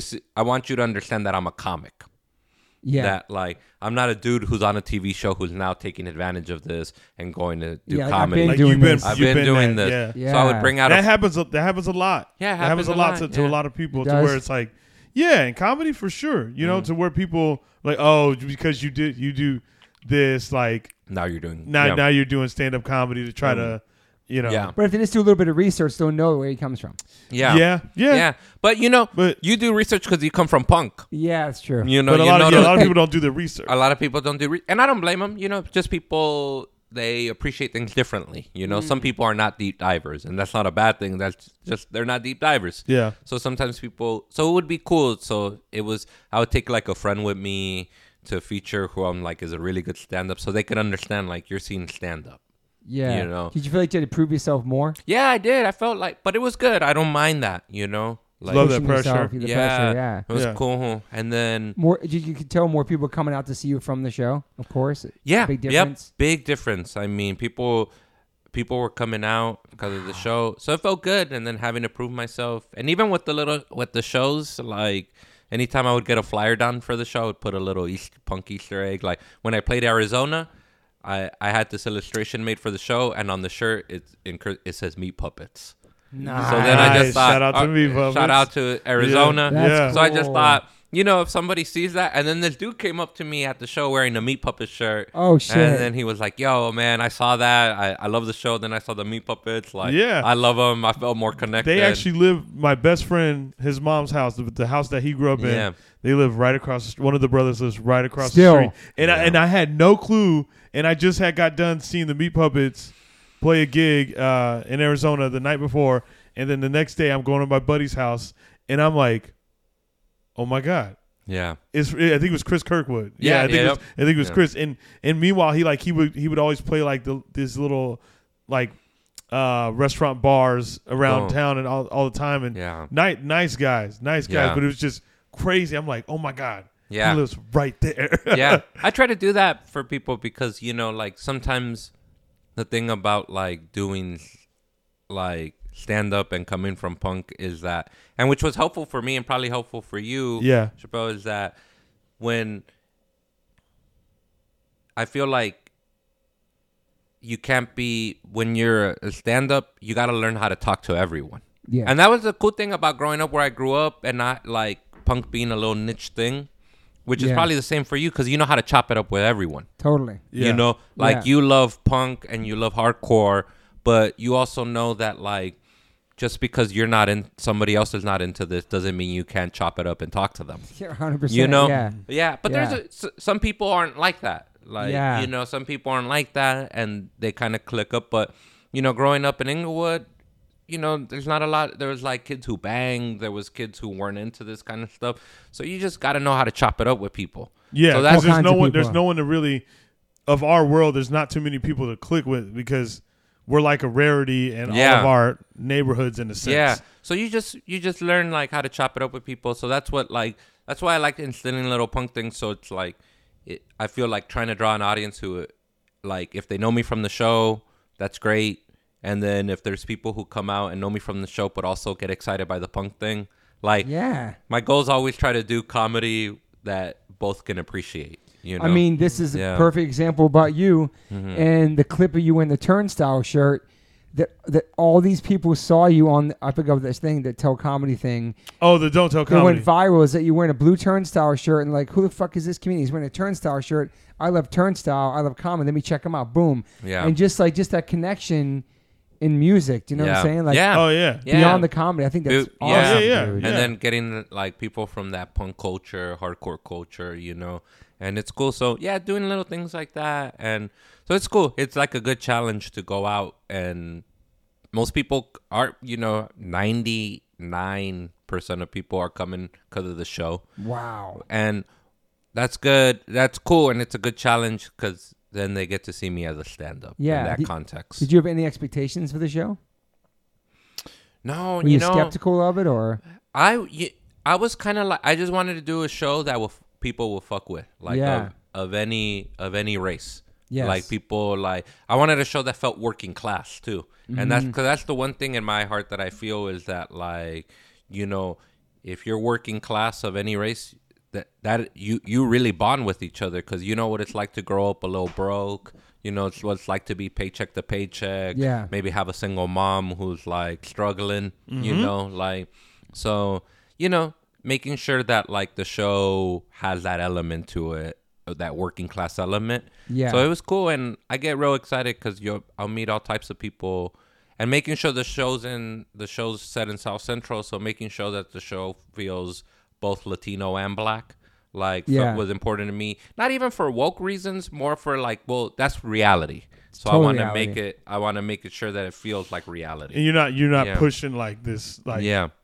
you know Yep. Over yeah, the- not over the It's- top. Yeah, Yeah, it's it's not over not- the top. It's just like hey, this is this, is- Yeah. this is what this is. This is what this is. Your Yeah. neighbors are this. You know, Yeah, yeah. sometimes they get along, sometimes they don't. yeah, yeah. You know, stuff like that. You know, it's it's it's uh very interesting that you say that about the working class and like thinking about that because um you know, I think a lot of times especially when it comes to comedy, you know, like you'll see people and this is not a this is not a knock to anybody, but you'll see people, you know, rise up and get like some very massive massive success and then you hear a lot of times like you know, like they're not that funny anymore, blah blah blah. And I think a lot of times, you know, because when we when when you start off doing comedy, like even even still right now, as I feel like I'm doing comedy, like I'm talking as, as if I'm like a working class dude. You know, I'm not, I don't I don't have a lot of money. I don't have a big house. I don't have a nice car or anything like that. And and I think major- in majority of people that do come to these shows, it's not it's not a bunch of like really rich no. people that are coming to see stand up comedy. A lot of people it's working class because one, these people have nine to five jobs and they have a weekend that they want to, you know, do something and Let loose. can- let Have loose. fun. And it's like, oh, I can go to a comedy show and and a lot of times, yeah, like they're, you know, I think that's the important thing about an artist in general, just an entertainer, is just to not forget about that. You know, the people that you're talking to are of the working class, Yeah. and these people do buy your tickets. These Yeah. two these people probably support the most out of any Yeah. genre, you know, of I mean, people. look at all us. We supported like Yeah. you know how, the way Yeah. we supported like I always believed in buying albums like or buying from the band like even to Yeah. this day Easy, like I love Bandcamp Yeah, yeah. you know because Oh, I know how Bandcamp, yeah, Bandcamp yeah. works with artists and Uh-huh. stuff Yeah. like that or Yep. like sometimes I'll buy directly from the label or Yeah. like you know I just love like yeah Yeah. No, oh yeah. When I when I uh, when I uh, asked you about when I was going to I was buying something I can't remember, but I was like, hey, like from this site, does this go? Does this go to the band? Yeah. Yeah, yeah. I was like, I just wanted to make because a lot of sites It's obviously are selling bands merch, and it yeah. ne- doesn't necessarily go yeah uh, To to, that to that artist. But I think it's important. It's like, hey, like I know what it's like to feel like I don't know. Just Nah, I think it's it's, I think true, it's just though. something yeah important to always like as an entertainer you know whether it be you you know you're, you're in a band or we're doing stand up or if you're an actor i think you you just got to always understand like there's a there's a working class like don't don't get disconnected from those people. Yeah. You know what i mean? Like every no matter how much money you make above above that uh above the working class you got to understand like that's a big part of our society Yeah, that's why I like sometimes even. Uh, that's why it's important for me sometimes to just chop it up with people who don't do anything in entertainment. Yeah. Cause dog, nothing is more grounding than you talking your shit about whatever your things in is in entertainment, and then your friend just being like, "Oh, well, let me tell you about my kids." Yeah. Yeah. you know what I mean? yeah. Or like I used to say that like I don't know, even sometimes when I go down like where I where I'm from and where my mom lives and all that, people recognize me now. Like Yeah, I was gonna ask you yeah, people sometimes recognize me and that's cool, but and sometimes people don't and that's great because that's it's great. like because it's not like, you know, it, it's okay. It's, It's okay, okay. to not be recognized, you know? Yeah. Yeah, Yeah. it's totally fine. Has your life Um, changed drastically from the show? yeah, I mean it's changed in a lot of ways. I feel like I'm still the same dude, but you know, it's changed in a ways where like even though I come from working class, I got I got a little more bread in you know in my pocket now, which is like it helps you know feel Yeah. stable and stuff like that. But and also just kind of getting recognized, like that's a trip, you know. Like sometimes people in a very niche circle, people would recognize me from stand up. Yeah. But then now people who don't even watch stand up, who watch just TV, Yeah. will recognize me, and that's cool. I really like that a lot. Like it, I, I don't like it in the it. I don't. I like it in the terms that I go, oh, that's cool. The show's doing well. Yes. I don't like it in the I'm getting recognized, which I, I don't mind though. I give people the time, you know. Of course. And then, um, but yeah, so th- th- that's probably changed a lot. Yeah. Does your mom watch the show? She watched a few episodes. Yeah, Okay. she watched a few episodes, and then we hooked up Hulu at her t- uh, at her house, and she watched it, and then she was just tripping out, you know. Yeah. Yeah. gonna be super proud though. For yeah, sure. yeah, she's proud, and then And your homies you grew up with, and people you grew up with. yeah, and they all stuff. they all watch it. I get messages from random people I haven't seen in years, like "Yo, watch your thing. That's dope." And you, know? feel like it's super important to keep it authentic to how you grew up in the neighborhood, the culture, all that. That's yeah, things that- keep yeah. it keep it. And you have control over that too. So you, if they come in and say, "Hey, Do they? Do the big people from Hulu try to have any kind of control? You you run everything. It's like this is my No, baby. they're they're pretty cool. They Yeah. just be as long as I can explain it. You Yeah. know, like I remember with the Michael Imperioli character, I just said, I just said, I don't want him to be. I w- he has to feel like he's part of the world too. yeah. He can't be wimpish. Like Wimpish. you Yeah, know, yeah. he and he can't be, he can't be like a, a fake liberal. You mm-hmm. know, Yeah. I go because there's a lot. He, there's a lot of real, you know, like white liberals who who really stand for some shit, and I know those people. You know what I mean? I know those people, so I just go, and some of them come from the working class. You know, most of this country is fucking working class. Yeah. You know, so I just said he has to feel that way because I just remember thinking about real organizations that exists, like a Homeboy Industries. Yes. You look at Father G. He's a Father Greg Boyle. You know, he's white dude, Irish, Irish American Catholic priest. Like That's the guy that runs uh, Homeboy Industries. Homeboy Industries. Did not know that. Yeah, that guy. All those hardcore dudes, like, been in gangs, in and out of prison. They don't look at him like, "What does this white guy know?" They go, "This is, re- this is a real motherfucker who's been caught in yeah. drive-bys." You know, who Yeah. used to be Yeah. in like East LA projects and stuff like Yep. that. So, yeah, I just want. And then I told them, I go, I go, because if he feels, if he feels hoity-toity, that's gonna feel racist. Mm. I go, but if he's a flawed person like everybody else in the show, then you won't even notice that he's white, because he's the only white guy in the show. so You won't Yeah. even notice. He's Yeah. just a d- like a flawed person. How we're all flawed in the world, and they were like, "All right, cool." They let us do that. Like things I'll explain. Like one time we have an episode where my mom's uh my my character's his mom is getting her recycling st- stolen by a homeless dude in the neighborhood and then they go why would that be a problem and i go well broke people we recycle for money Yeah. so it's like sometimes we'll have a collection we'll build up a cou- like three full ass bags of recycling and when you turn that in for 50 60 bucks you could go buy some market you could go buy Yeah. some yeah. that happened. I had to explain to them that that's a real story. That in my neighborhood there was this local like crackhead dude named Peanut, who was stealing my mom's recycling and the neighbors' recycling. Wow. And one day I had to come out and t- be like, "This ends, dude. You can't. yeah, you, yeah. I'm gonna take. I'm gonna let you take one bag." Yeah. And like, you know, like That's real though. yeah, real shit like that. So, and then when they would hear it, they would, and people hit me up about that, like randomly, like, They yo, might known Peanut. Yeah. Yeah. yeah, or or it hit me up about the recycling thing, like, yo, we recycle that way too, or like, Damn. or sometimes that episode has to do with like we all live at home and the mom in the show is a janitor and she brings she brings toilet paper from her job. Yeah. So, So she doesn't have to buy it. great. Yeah. She, and then they go just like a lot of people hit me up, yo, my mom is a janitor, my dad's a janitor. They bring that shitty ass toilet paper home too, and Wow. Like, And So then one, somebody had the good cool. role and they kept using it. Yeah. Yeah. yeah, yeah. It dude, so some good. Polish chick from New Jersey hit me up and told me that that related to her too. So that was like, I was like, that's dope. I like that it's relating to working class Yeah. people from all Exactly. types of ethnicities. Exactly. You know? Yeah, because we could, we all at some point, even if you're not broke anymore, but if you ever were broke, you know what that shit felt like. You know. Mm-hmm. You can relate to it. Yeah, yeah. Fuck, man. It's so cool. I'm so psyched for the second Thanks, season. man. Yeah, really Yeah. excited for the second season. I'm really stoked for you and Mm-hmm. like in your whole story too. Like growing up and Yeah. you have all the punk, punk ethic still in your life, right? Yeah, yeah. I try to, man. I try to when I just remember when anybody hits me up, like, you know, even if it's a brief thank you, like, you Do you answer all your DMs, check all your messages? yeah, I try stuff? to. Yep.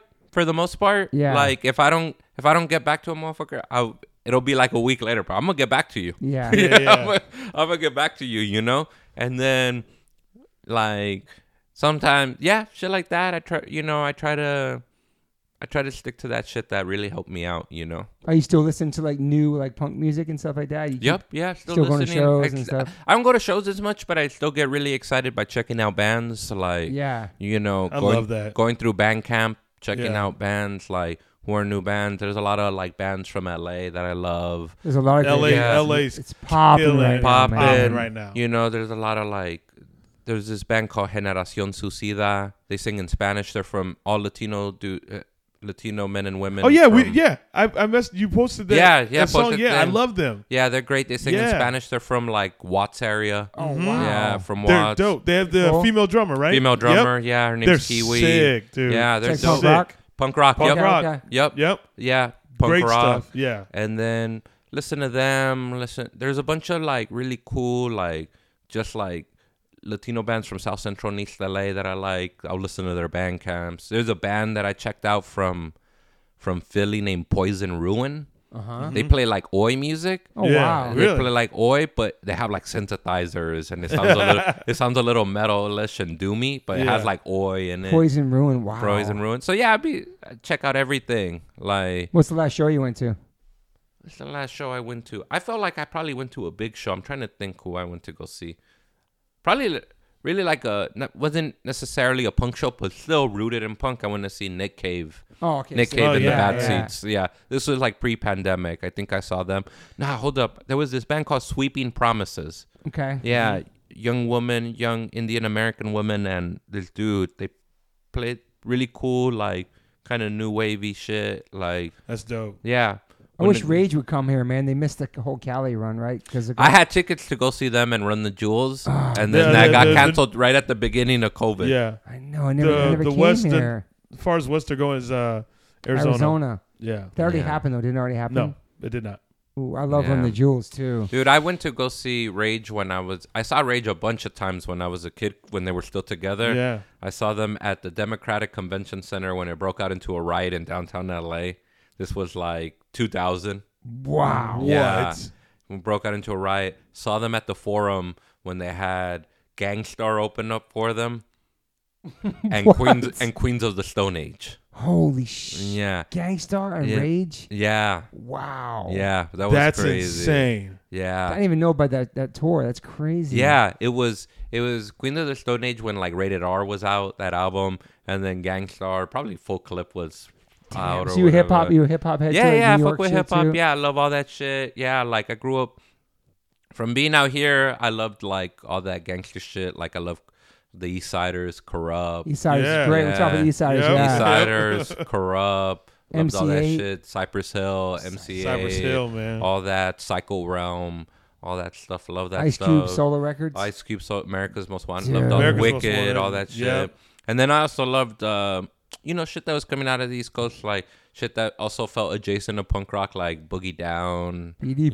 yeah, B- yeah BDP, Gang Starr, loved all Wu-Tang. that shit. Wu Tang, yeah, Yeah. man. Telling Mobb you, my Deep. mom heard me listening to that Ghostface album. Oh, that's right. Yeah, Yeah, the that's so Raekwon. funny. yeah, yeah, I love all that hip hop shit, man. I really, yeah, that shit speaks to me too. It always feels like feels dope to put it on. Uh, Do you listen to new hip hop too or no? Uh, yeah, yes and no. I like that G Perico shit. I've been that's on the show. I've been listening to some of his stuff. I listen to like you know, I love Kendrick. Uh, love Kendrick, man. Love Kendrick. And then I'm trying to think if there's what's some new hip hop shit I've been listening to. I don't know. Whatever. It's Kendrick's great though. Kendrick's yeah. great. What what I hear on the radio is dope too. Sometimes Yeah. I hear good shit on the radio. Love Outkast. Always been Love oh, Outkast, man. love One of the Outkast. fucking best. Well, if we're ever gonna see a new record or song from them again, I wonder. If it's Yeah. I wonder. over. Yeah, I don't know. Well, they're, they're one of those artists that I think technically they never broke up. Yeah. yeah. You know what I love? Like Fugazi. Like Fugazi. Yeah. Fugazi. I love I love hip hop of that of I it's probably a weird thing to say, but hip hop right now feels like very single driven. But I love hip hop from when it was albums. yes. Yeah. point. It, that, that is a Good great, point. great Yeah. point. That's There's- a great point. There there was a time and place in hip hop when you people were talking about albums, and that's Yeah. shit I really like. That's Yeah. why like the new Kendrick. It's like a Yeah. masterpiece. Yes. Yep. All the interludes. he he, he has album. Yeah, he has album Yeah. shit. You know. Yep. Damn, Oh. that's that's interesting. I fuck with whatever the Roots puts out. I was listening to some Yeah. some new Black Thought stuff, and that Uh-huh. was real. He's dope. underrated too as an MC. Oh yeah, man. He's that fool- incredible. Black fool Thought. gets Nobody put him in their top He five was at ever. Cluster Oh, what? Yeah, I got a, yeah, yeah. I that's got a picture right. with him. Yep. Yeah. Nobody put Black Thought in their top five really. Yeah. Mm. For dude, you have a top five in hip hop at all? or No. Yeah, I feel like I probably do. I feel like Biggie. I love Biggie. Yeah. Yeah. To me, um, L- Life After Death is Great my- record. Great record, dude. Listen to that, and then um, yeah, it's just I just love it. Like I always listen to this and just like go, damn, what a profound motherfucker, dude. Like Yeah. just like That's why I love the doc that Netflix did of him. Yeah. Could- be Dude was talking about depression. Yeah. Yeah. Like He and was talking about, paranoia. yeah, paranoia, Yeah. depression, and and, And at, sa- at the same time had like party records that like were yeah, dope. he, he would have some like dope Yeah. hits, and like I feel like that doc, that doc, you see that doc about him, the Mhm. more recent one. Mm-hmm. I feel like that doc did him justice because you always just hear like of the beef, you know, the obvious beef of the East Yeah. Coast West Coast, and it's like, all right, we we know that so well, you know what I mean? And I and yes, I think it's something that will always be talked about, but I there was a lot I did not know about Biggie Yeah. and, and thanks to that doc, like I didn't know like he was going to Jamaica as a kid, and you know, Yeah. like just listening to the music, and it's like relatives like playing, you know, That's like all, all that stuff, and I'm like, Yeah. wow, you know, and and the the, the story about the man that played a, that played a saxophone. Uh, that Oh. was there was a, a guy in his neighborhood that played a saxophone or something like that. I remember that. I'm talking yeah, about and he would like put uh, like I think maybe rap along with it or something of that nature. But Yeah. like cool stories like that, I'm like, Yeah. holy shit, I did not know this about him. Yeah. I feel like yeah, Biggie, probably Big Pun. Ooh. You know, I love Big Pun. Yeah. Um, damn, even if it's not MCs, just like top five groups, top five just artists, hip hop artists, like Public Enemies in there. Yeah, man. You know, The Roots is in there. Cypress, you know, Gang Starr. Gangstar, You ever like LP. Tribe or De La Soul? Oh, love Tribe, dude. Like, man, Midnight Marauders is one of my Incredible, favorite, man. favorite, favorite albums. Yeah. I love Midnight Marauders. Yeah, love Tribe. Yeah, just all that. That's shit. on East Coast, man. Yeah. Your top. Yep, a lot of that. Kurupt's in there. I love Kurupt. Love Kurupt. Yeah. He has good solo records too, right? Love Yeah. Kurupt. Okay, Kurupt's yeah. fucking, I remember. He's a real one, man. He's a real Yeah. one. Dope MC. remember really loving like the Alkaholiks. Love Yeah. They from out here because they had like a party, like crazy, funny yeah. vibe Make to Yeah. them. room. Yeah. The beats, yeah. Alkaholiks. Um, yeah. Just And what about punk stuff in your top? Ooh, Inspirations? Man, this is to Strummer's me- definitely in there. Oh yeah, love the Clash, dude. Love the Clash, man. You guys, your Train in Vain cover. Oh wow, thank yeah. you, man.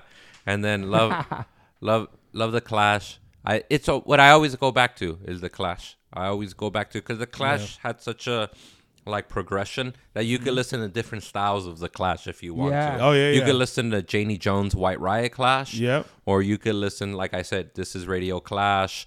You could listen to Clash. London Calling Clash is Yeah. different from first It's so different. Clash. That's my top Yeah, yeah, what, London uh, Calling, yeah, man. I love Uh, London what's Calling. the album with Tommy Gun?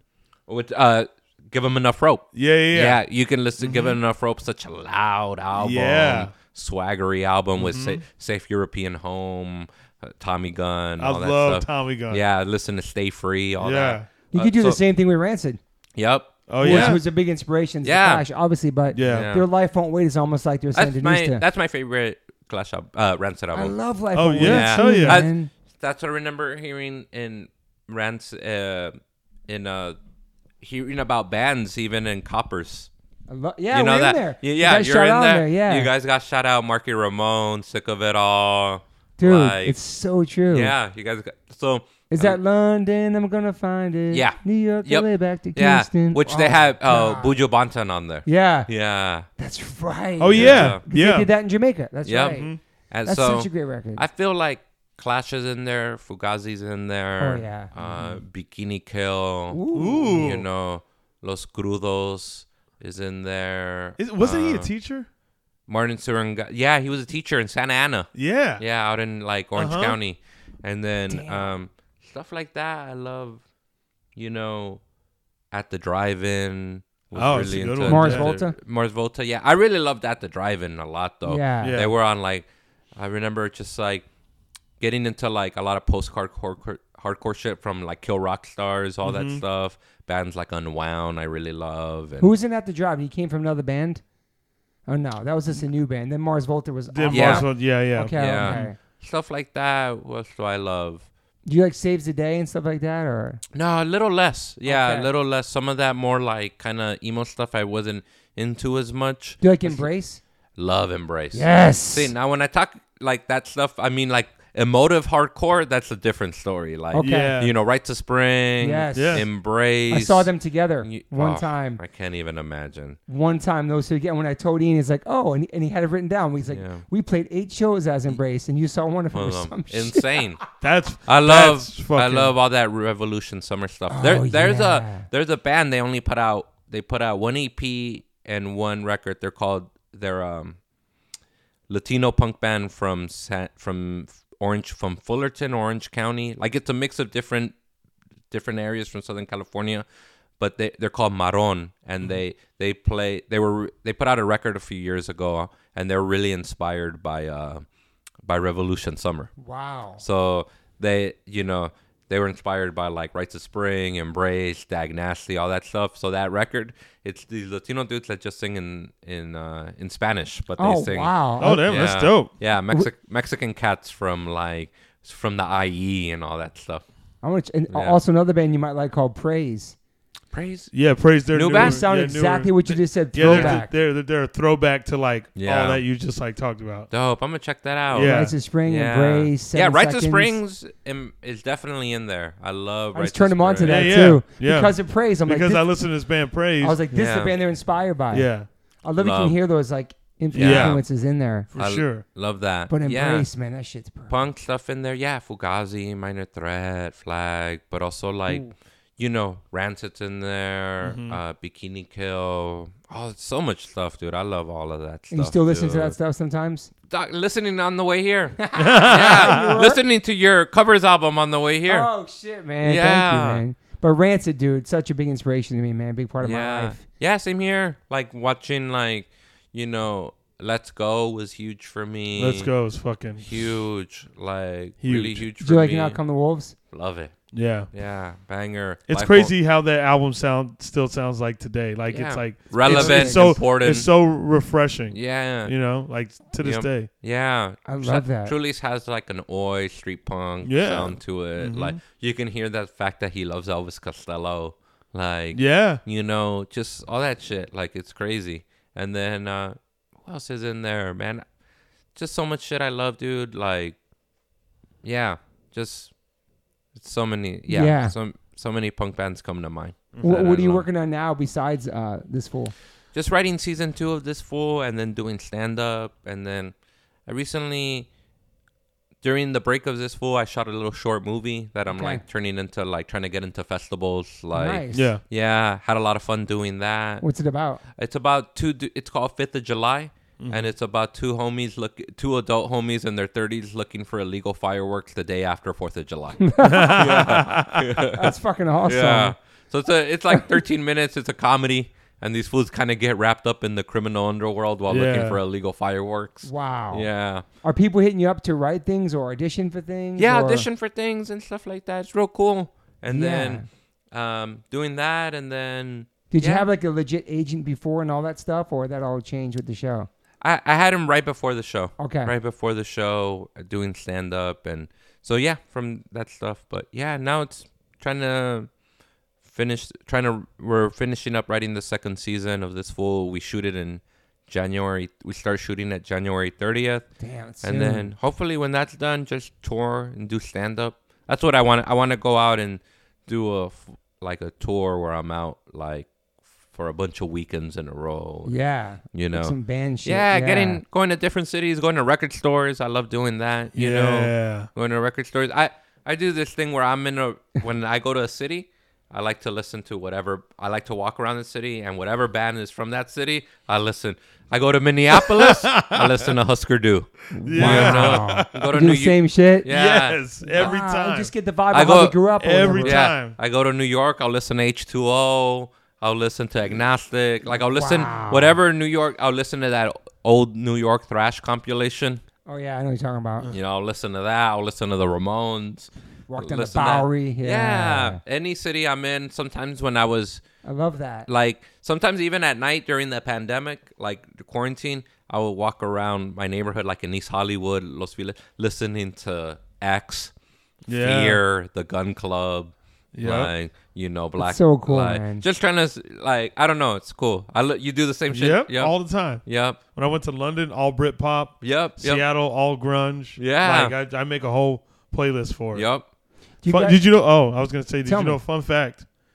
Uh, that he told that he told me when we were at the improv that night. Mm. I didn't know this, but when HR what lived at Oh yes, man. So when HR was out here in LA and kind of seemed to be Almost, Early- almost time. homeless. Almost homeless. Yeah. Early 2000s, right? Yeah, early 2000s, he was kind of always squatting and living in like Griffith Park. Like there, you know, in Los Feliz, there's that part of the Griffith Park where they have the water fountain Yeah. Yeah. on Riverside and and Los Feliz Drive. Yep. Okay. And in the early 2000s, through some friends, we found out that HR was at the park. So, and we knew he had some kind of mental issues going on. So we would take him food. Oh wow. Yep. We would take him food and like blankets and stuff like that just to make sure he was cool. Was he cool? He was cool. Yeah, he was very lucid. Yeah. very lucid and then you know he would always say i'm okay i i, I stay with my friends or something but you know He's so soft spoken and sweet. yeah man. so soft spoken but yeah that was a big deal man i love That's yeah. He's doing so yeah. good now. Though, yeah too, yeah Really and good i love everything his wife seems to be such a great caretaker Yes. and Yes. partner for him and i was telling you you got to check out have you seen that hr documentary Yeah, I'm in it. you're in it Yeah. damn i remember i'm gonna rewatch it because it's been a few years It's Yeah, I'm been a in it, few yeah. years but yeah It's I- great. I, love that hr documentary It's so good, love man. that hr documentary It's really Yeah. heavy too. it's heavy, and if it It, go, it goes all the way back. yes, it It's goes all about he- the stuff he's been through too. You know what I mean? I'm just saying, but that, like, does it What's go it all the called? way back in his Finding life? uh, Fi- finding uh, finding Joseph, Finding Joseph. Yeah. finding Joseph. There's even a really great Bad Brains documentary. there is. There's a great it's hard Bad Brains. of. Yeah, though, no? and, and it's new. It came out like maybe ten years ago. It used to be on Hulu. Like you could stream Yeah, it. yeah. Like it's intense though. That's the intense, it's intense. one, right? Did you see that argument where Darryl is Yes, like like getting you're mad at him? Yeah, I was telling you about that. Yeah, dog. so yeah, uh, so yeah. this is hard to find. It was sent to me It br- before it came out. I got What's to watch funny is it. both of you guys told me this about The same part. scene. I got to watch it on my computer, but I never thought it came out because I heard it didn't come out because of how intense it was. But I guess No. it came out. Yeah, it came out. Because I, remember I streamed it, and I and now It's I'm trying to find a heavy. copy. I'm gonna, I'm gonna find a copy of it to Yeah. buy it, but it's heavy. I don't know if because, it came out like that, man. Yeah, it's a heavy documentary. Because the first viewing, word spread. Like when the first people started seeing it, word spread about how not negative about how intense it was with those moments. with those moments, and also their history of like you know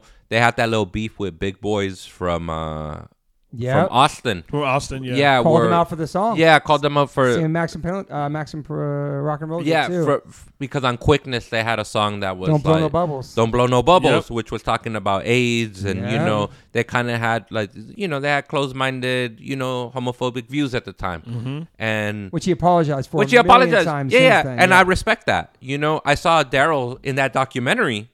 What's so crazy? It's him and Ian. Yes, Eh, You remember that documentary? yes. him and Ian, and then Darryl says, "Look, man, I was young and I had, I had those, I, I had the wrong views at the time, and like that's how I, f- and I don't feel that way now, and I know it was a mistake, and it's cool. I love that. Like, yeah, dude, I, I was wrong, and like all this shit, and."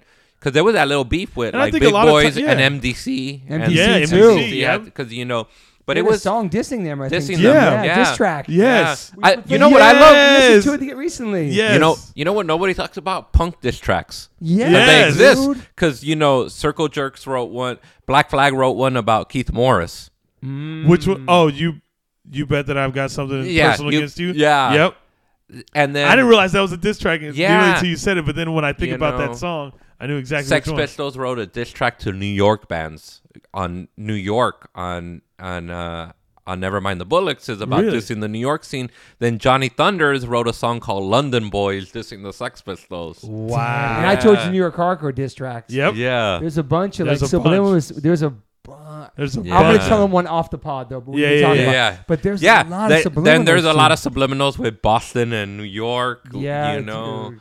Yeah, It's fucking crazy. So Yeah. crazy. But like even like the song "Loser," the Descendents doesn't play that anymore. yeah, Cut the lyrics. yeah. Because back then it was kind of shocking to say some of the things. Not talking Mhm. about Bad Brains, but the Descendents. What they were talking about on that Mhm. song Yeah. "Loser." Yeah, yeah, yeah. It wasn't uh, homophobic. It's just the words people use back Yeah, then, the way yeah. they talked. The way people Yeah. About calling yeah. you a punk or a bitch, they use different words, but Yeah. then using the songs. Yeah. Yeah, so it Do you worry about cancel culture and stuff with your Nah, comedy? I don't think about it. I mean, you know what? Sometimes people will say things. Sometimes I'll I'll try things and people don't like it. But you know how I feel? I feel like you know you're entitled to not like everything I say. It's cool. It's cool. That's It's what you cool. say too. Yeah, I You say know, that same shit. I go, it's I- cool. Yeah, I mean, cool. I'm I'm not mad that you don't like what I'm saying. Yeah. That's cool. Yeah. And then what about like Chill. support from the uh, comedy community when stuff like that. happens? he's coming up and he has a TV show does really well. Do you feel the love? Do you feel? Oh yeah, for the people are real community? cool, His man. music's kind of the same. You know too, what's so like- funny? The thing that I get is people tell me, comics will tell me, "Dog, I'm so happy your show's good because I didn't want to lie to you." I say that to my acting friends about their shows Yeah. too. Yeah, yeah. Yeah. Wow. Like, yeah. You know what trips me out is that your boys with Josh Brolin. That's what I was just talking about. Dog, and then that fool was in Nardcore, like RKL, Yeah, like. RKL Yeah, yeah, yeah. affiliated. Ba- that That's the person me that out. stopped my mind because he brought me to go to the premiere of Outer Range, and we sat there Uh-huh. and watched it, and I was like, "What is this about?" It was so good. And I said, "Bro, I'm so happy that was good because I don't want to tell you to your face. What do I say if it's not good?" But now the show's got a second season. Yeah. it's an incredible show. So Aliens and. Cowboys. Yeah. but yeah, he's a real one. Humble. You know, RKL, RKL, Dogtown, yeah, uh, skateboarding. yeah, comes. It's- I think he was a Ventura County cat, right? Comes from that like Yeah. Nardcore scene around Yep. there. He's just such a humble human. I'm just so happy for his whole career. Like, yeah, and he knows the history and yeah. um. but that documentary, there's those tense moments in that documentary. Wait, That is the Brains HR one easy to find? Yes, Okay. very easy. But the other you one can find it isn't, streaming. though. The other, the Bad Brains one, suddenly it's, you can't You really saw that? find Did you see the uh, Godfather's a hardcore agnostic front? Yes, that was a great documentary. Ooh. A really, That's a great really one. Great, Fucking great documentary. beautiful. I watched it for the first time last year. Uh, last year. With me, yeah, yeah, Yeah. It's, it's beautiful. You know- That's a good one. You know what I love? There's just like little small videos on like Vinnie Stigma Yeah. that like crack me up because he's such a character. I Like go, running for president. Yeah, just like just a cra- that fool makes me laugh. Like that fool's so he seems like he could be an actor or somewhere Yeah. too. Man. He's like, got such a personality. He's a personality. he's like man. a real New York legit. Oh yeah. Well, there's that Tim Armstrong new, that he narrates. He Yes, it's a on doc- Vice, uh, uh, New York hardcore. Godfather. Or, it's a a name. hardcore documentary though. Yeah, They talk about A7 and all that. Mhm. Yeah, and he Yeah. narrates it. Narrates it, yeah. And Stigma Vinnie's narrates it. No, uh, Tim Armstrong. Oh. It's called Under Your Influence. Is a name Uh, for yes. Yeah, it's like a Dag Nasty lyric, but it's a New York thing. I remember this that he did on Vice. There's also a great Judge one on Vice that he did Yeah. about Judge in that band. Oh, really? Yeah. Yeah, did you ever- and they you- do a two tone one too. Really? Yeah, they do. He narrates a two tone one. His voice is just incredible, Oh man. yeah. Even from when I was a kid, I always think this voice was so. yeah. dope. We got we got to be on his podcast recently. His band got to play on his podcast Yeah. recently. That's it's not out yet, but like, Yeah. have you met him before? No, I never met him. Okay, And we're gonna make it happen. Yeah. You know what? Randomly, I've seen this fool like throughout little events. Yeah. like I remember, like Oh, I think you told me this. yeah, s- Wait, did you? I can't remember. maybe I've throughout my life I've met him at little things. Like I don't want to bother no, or I keep it cool. I would just go, hey, what's up? I'm a big fan. You know, Yeah, yeah, yeah. shit like that. And then, um, randomly, like anytime I would always go to that Ramones event they have at the Hollywood Cemetery. Yeah, they Oh, do it like there. every year. and he would always be there Yeah. DJing sometimes, you know. And then um, He's a good human. There's people that I met like in this world of being like heroes to me. Yeah. And some I wish I didn't meet, but he's one I'm so happy that he's my boy, he's my brother. But just Yeah. meeting them back in the '90s, and then I got to be in the Mhm. Time Bomb video. Yeah, that's right. Deep Dive. You're- Um, Yeah. You're in your fr- shorts, right? You're in the Yeah, shorts and then tank uh, top. Looks tank very top, West and Coast. You're, and you're hopping over like skateboard, yeah, Yep, yeah, I remember that. Yep. But those guys, like the New York, because I was Yeah. already for sick about, we all met together early '90s, and just, just he's a real one, dude. Tim Armstrong, Yeah. he's a real genius and a real incredible songwriter, man. Yeah. Oh, yeah. He's And has the incredible same routine every day. yeah, and he's like this. like Yeah, he's, he keeps everything so simple. Yeah. yeah, him, him and Ian are like the two people that are Yeah. like heroes. Yeah. They're like they're everything you want them to be. Yeah, I believe it. They're real, you know. What I mean? Yeah. You had that experience with Ian, and Yeah, it was crazy. Or even just other people that I've met who always been just cool. really live it what they sing about. Yeah, Yeah. yeah. I met Mike Watt a handful of times, Uh huh. and he was just the coolest. Dude. I would go see him. He because he lives in L.A. and lives Oh, he does. still lives in Pedro. Yeah. And there's a place out in Pedro called the Sardine. Yep. It's like My this- band played there recently. Oh, you guys played yeah, there yeah. Did? Uh huh. Oh Yeah. shit! Yeah, you know, you know Kevin from DC. Kevin from DC. Yeah, black dude likes punk music. He's from DC. Yeah, Kevin. Ke- Kevin Tit. Kevin Tit. Yes, yes, Yeah. that's my guy. I Yeah. love him. Yeah, Yeah, cool that's my dude. guy. But comedian dude loves punk. He's got a band. Yeah, originally from Hawaii. Yeah, originally yeah, from Hawaii. lives Yeah, in DC. he's a in the DC. He had me at a show at the Sardine. Yeah. And it's like this cool little like just a like you know who I think owns it. You know FYP. Yeah, I think The so. Yeah. West Coast uh, punk band on like Recess Records. I think the dude from FYP owns the Yes. Sardine. Yep. Yeah. Oh, wow. And it's just Mike Watt plays there a lot. A lot of bands from Pedro, Yeah. Wilmington. It's a, it's a dope it's a dope, dope it's a dope Yeah. spot. It's They a- got they sell records in Yeah. there. It's got Okay. a bar in there. They got a bar that- in there. Yeah. They got a little back patio. Little back patio. Who's selling burgers and hot Yep, dogs. exactly. Yep. cool. He's about to play with Di, his band. Yo. He'll play with Di. Yeah. That's pretty sick. Man, that's crazy. Yeah, Um, you got crazy. the my, my boy Joe Jimenez on Yeah, the Joel. Hey, Joel is Yeah. he's, he's Great the drummer, greatest. man. Yeah. He's the greatest. He's a really good drummer, Yeah. man. Most- He's a comedian he's- too. I saw. him Yeah, he's a on great. Most, podcast most recently. anxiety-filled Mexican you'll yeah, ever meet exactly. in your life. He was telling me, and, and let me know if this happened to you, but he was telling me when he was younger because he was listening to like all the punk and all that stuff, yeah. and he said like all the bangers would be like, "Oh, you a K rocker fool?" yeah, that's what they call me. yeah. So when you grow up here, all the all. So what was crazy was when you grow up here, when you grow up here and you grow up in a neighborhood like for me, I grew up in a neighborhood that was both black and Latino. So you get all the cholo fools, they would call you K rockers. Yeah. and, and all the and all the black dudes that banged, like all the Bloods and Crips in the neighborhood, they would call you like Satan worshippers. Wow. Yeah. Yeah, because like I always joke around at the time. I said, "Man, nobody talks about like everybody talks about white cops, but no black dudes who banged at the time in the late '90s and early 2000s.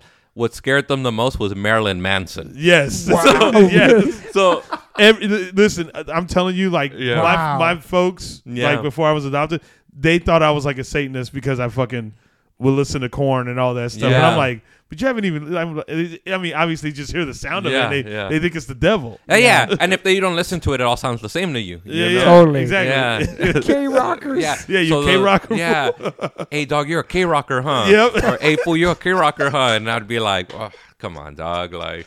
you That means know? like you're alternative or Yeah, it something. means well, You're because of the station, because of the K station. Rock. So that's their context. Yeah. it's Mm. you're a K rocker. They don't really know that maybe what you listen isn't really on K rock all the time. exactly. You know, Dude, when Joel told me that, I was Yeah. dying laughing. Yeah. So I had I had to ask you Yeah. if that happened to you. they tell you So they're Bad K Brains on rock. K Rock. Yeah, Yeah. It's like dog. They're playing three doors down on K rock. I'm not into that. You get offended by it. Yeah. It's almost like a diss. they, so don't, they don't funny. even know they're dissing They you. don't even Yeah. know. They don't know they're dissing you. Yeah. they would just call you, You K K-rockers. rockers. Yeah. The And, then, and uh, all the black homies that were like bangers, they would all just be like, "Man, you into that Satan shit, that satanic shit." Marilyn Manson was a threat. That's crazy. Oh, big time. Yeah. It was pretty shocking back then, I guess. Yeah, it back was just then. it was just the theatrics of it and all that yeah. stuff. I but if mean, you don't have a context for yeah, it, if you don't, yeah, if you don't have a, yeah, yeah, if like you don't I know, could look at that as a kid and be like, oh, he's. I mean, it's, yeah, you know, it's fucking shocking. yeah, it's, sho- it's shock rock. Yeah, and, shock like, rock. Yeah, yeah, K Rock, Shock Rock. Yeah. yeah. K rocker. yeah. That was a thing. Yeah, they would call you K rocker. Yeah, Um, Do you consider yourself an optimist or pessimist? I think for a long time I've been a pessimist. I think I'm somewhere in the middle, and I feel like I've because I fight with cynicism a lot. I'm real cynical. yeah, You know, I'm really cynical, and and sometimes my comedy comes from cynicism. Like you know, my comedy comes from saying, "Ah, fuck that," you know, Yeah. like you know, and and I don't always mean it, but I think comedy does co- sometimes comes from cynicism. I heard Colin Quinn, who's one of my favorite comedians. You amazing. Yeah, which if if anybody wants to watch one of my favorite specials, it's called Colin Quinn New York Story yeah, and it's him doing all the ca- it's a show and it's all about the different uh, he does jokes race jokes yeah. about all the different groups in new york Okay. That's and he does it like pulls it off in a way that's like loving and ball busting Is that an old thing or new something new? it, it came out like maybe five years ago Okay. it's dope so Okay. funny Mm-hmm. and um he would just um but he i remember one time he said this thing that he says you know the thing about comedy is that there's nothing funny about like if you go to starbucks or a coffee shop in the morning and there's 10 people in front of you and you go "Ah, you know what we all need our coffee Yeah. Inherently, that's not funny. But if but if you go into a coffee shop and you see ten people in front of you and you think to yourself, "Don't these motherfuckers know that I need my coffee more than them?" Inherently, that's a little funnier. Yeah, yeah, yeah. So it's weird though because I feel like it's a thing that I struggle with because sometimes, just you know, being dep- like having depression and having like things for feeling angry about things. Sometimes I feel like I get so I get depressed or angry about Still to shit this day? and cynical. Yeah, I get cynical and you know I just go get cynical. But then sometimes what helps me is listening to like shit like you know, sometimes I think about like in that Joe Strummer documentary, The Future is Unwritten. Yeah. There's a part where the Clash was playing some big festival out here.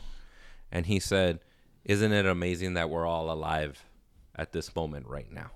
Yeah. Yeah. And when I see shit like that, I go, yeah, that is amazing. So it's cool. And that's why I love, and that's what's great about punk. You want to listen to some nihilistic shit, you can listen to Dead Boys and get Yeah. angry, you know, and you can listen to some shit that feels, and sometimes if you want to feel like a little more positive about life and fighting, you can put on I Against I. Yeah, man. You mm-hmm. know, you can listen to H2O. So it's like You therapeutic know. for you, music. Yeah, For sure. yeah, it's therapeutic, and I think I battle, man. I really battle between, between, and you know what's the funny thing is, is I feel my pessimism doesn't come from hatred. It comes from, like, it comes from within, where I just get angry at like- yeah. myself, and You're a hard critic to yourself. yeah. I'm a hard critic, or I'm cynical, and you know, it's like, Even with the success right now you have and everything, you're still like oh yeah, I'm- feel like you're not good enough, or you're like harsh on yourself. Yeah, I'm always saying that. I said, man, it's like my lady. Sometimes she'll. We have this joke where I always tell 'em- where my lady sometimes will look at me like staring off into the void, and she'll be like, "What are you thinking about? About how miserable you are?" And I go, "Yes, exactly." and then, but I always tell her, I go. I go, you should be, you know what's so good? You know how I know this is a good relationship? I go, because I'm I'm happy with you, but I'm still miserable. And then I go, if suddenly you were the cure to my mm, depression, then this wouldn't be a healthy relationship. Mm. You Yeah. know, this wouldn't be a healthy relationship. Is that like I can distinguish the two? I know there's something probably internally wrong with me, but I'm also very happy with you. yeah. Yeah. You know, so mm-hmm. it's that. What do you try to do to work on it? Do you exercise? You Shit, do- right now, nothing. you never had, you've had therapy or anything either? I've never had therapy. I'm not opposed to it. I just feel started like- doing it 52. That's why I Yeah, recommend. I yeah. saw on your Instagram. I Yeah, thought that was so dope. I'm not Yeah. opposed to it. I was scared too my Yeah. whole life, man. He, Whole he's had it too. He had anger management a long Yeah. time ago. I'm Yeah. uh, I'm not opposed to it. I know I'm scared of it, but I'm, not scared. opposed I was to scared. Nobody in my family's ever gotten it except for me, dude. Yeah, nobody. Yeah, same. Like breakdowns. You know what I mean? yeah, and I'm not opposed to it. Because you deserve to be happy. yeah, and then so it's just one of those crazy things where now like, yeah, I feel like I probably. In a real way, like doing stand up makes me happy. Shit like that really makes me happy. You know, It's got to be therapeutic for both of you Yeah. guys. Yeah. Telling your I true mean, story and making people Yeah. laugh. I, I always tell people, you know, like that's that's where I feel 100% is when I'm on stage doing stand up. It's the most 100% I think I I feel as far as like fulfillment Yes. Yeah. and um you know, I just love being up there. I don't I don't feel like not that I feel like like I'm faking anything in general. Like it's like It's I not just feel forced. it's not forced. It's just fucking me. Like I don't have to. I could just totally be me up there. Like I don't have to like, uh, like in the sense of like if I'm in, if I got to do some meeting and I go talk to some people and it's like, you know, or or like at a, at a job, you know, like working a job, you kind of got to you know attain these type of you know specific Yeah. things at, at at a job, and with stand up, like that, I just feel like that's just 100 percent my world. Yeah. You know what I mean? It's just the it's the Yeah. best feeling on earth. Like I don't know. I just I just fucking adore it. Yeah. You know, or even for me, gives me sometimes like being alone helps me reset myself. Okay. You know what I mean? Like it'll come from this place where I go, uh, I'm too sad. Uh, But then I'll spend some time alone and I'll be able to contextualize things and be like, all right, like, you know, being alone is helpful, going out for walks, going out, trying to get in better shape, things like that, you know? Yeah. Just like I recently listened, I went back and listened to your Andrew Huberman podcast. Yeah. And that was real inspirational because I, because I fight, with, like, I fight with cynicism and depression a lot. So, you know, like, just hearing that dude and then oh, that that fool comes from punk. He's covered in tats, bro. Rancid And he comes from every- punk. He's one Yeah. of us, Dog, bro. when- yeah. He was like a squatter, dude. fucking Isn't listening insane? to that episode blew my mind. Yeah. Bro, he's, Blew my mind. He's helping so many people just like breaking things down. We all can understand it the way he talks. Yeah. But he is one of us. He's a skater, punker. Yep. Rancid's his favorite band. As you know, he has a song Yeah. queued up every time he flies. Yep. It's so crazy. Like But he's hearing so his inspirational. podcast, He's like, giving away this free gems yeah, for us. Talked Yeah. about seeing you and Rancid, I like in SB, dude. like in Santa Barbara. Talks about like stiff little fingers, loving Joe Yeah. Strummer, like just crazy.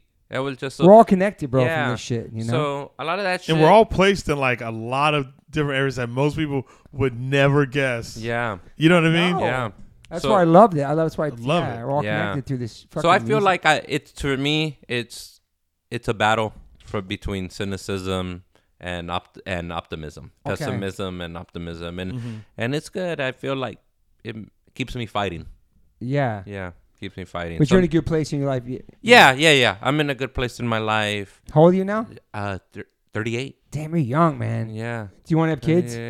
38. Yeah, me and my lady talk about having kids. I feel like it's a good thing. I'm down to have kids, and yeah, we talk about it, and probably, man, maybe try next year or Yeah. something. And Damn, at 30s, you both in your 30s. It's crazy, man. Yeah. yeah, Fuck. you look young as hell though, dude. Thank you, man. yeah, 52 right now. I remember when I first met you, you told me your age. I was like, "There's no fucking way." Yeah. I didn't. straight I didn't. edge life, son. yeah. I was yeah, like, that no, no, really what that's what it is, man. Yeah. That's what it is. You don't have like it's good. You don't have that shit in your body that ages you that way. You know? Yeah. Yeah. Yeah. It's crazy. I never did anything, man. It's crazy. Just water. You, you know what's so crazy? I truly admire that from you. like you, I don't man. regret the stuff I've done.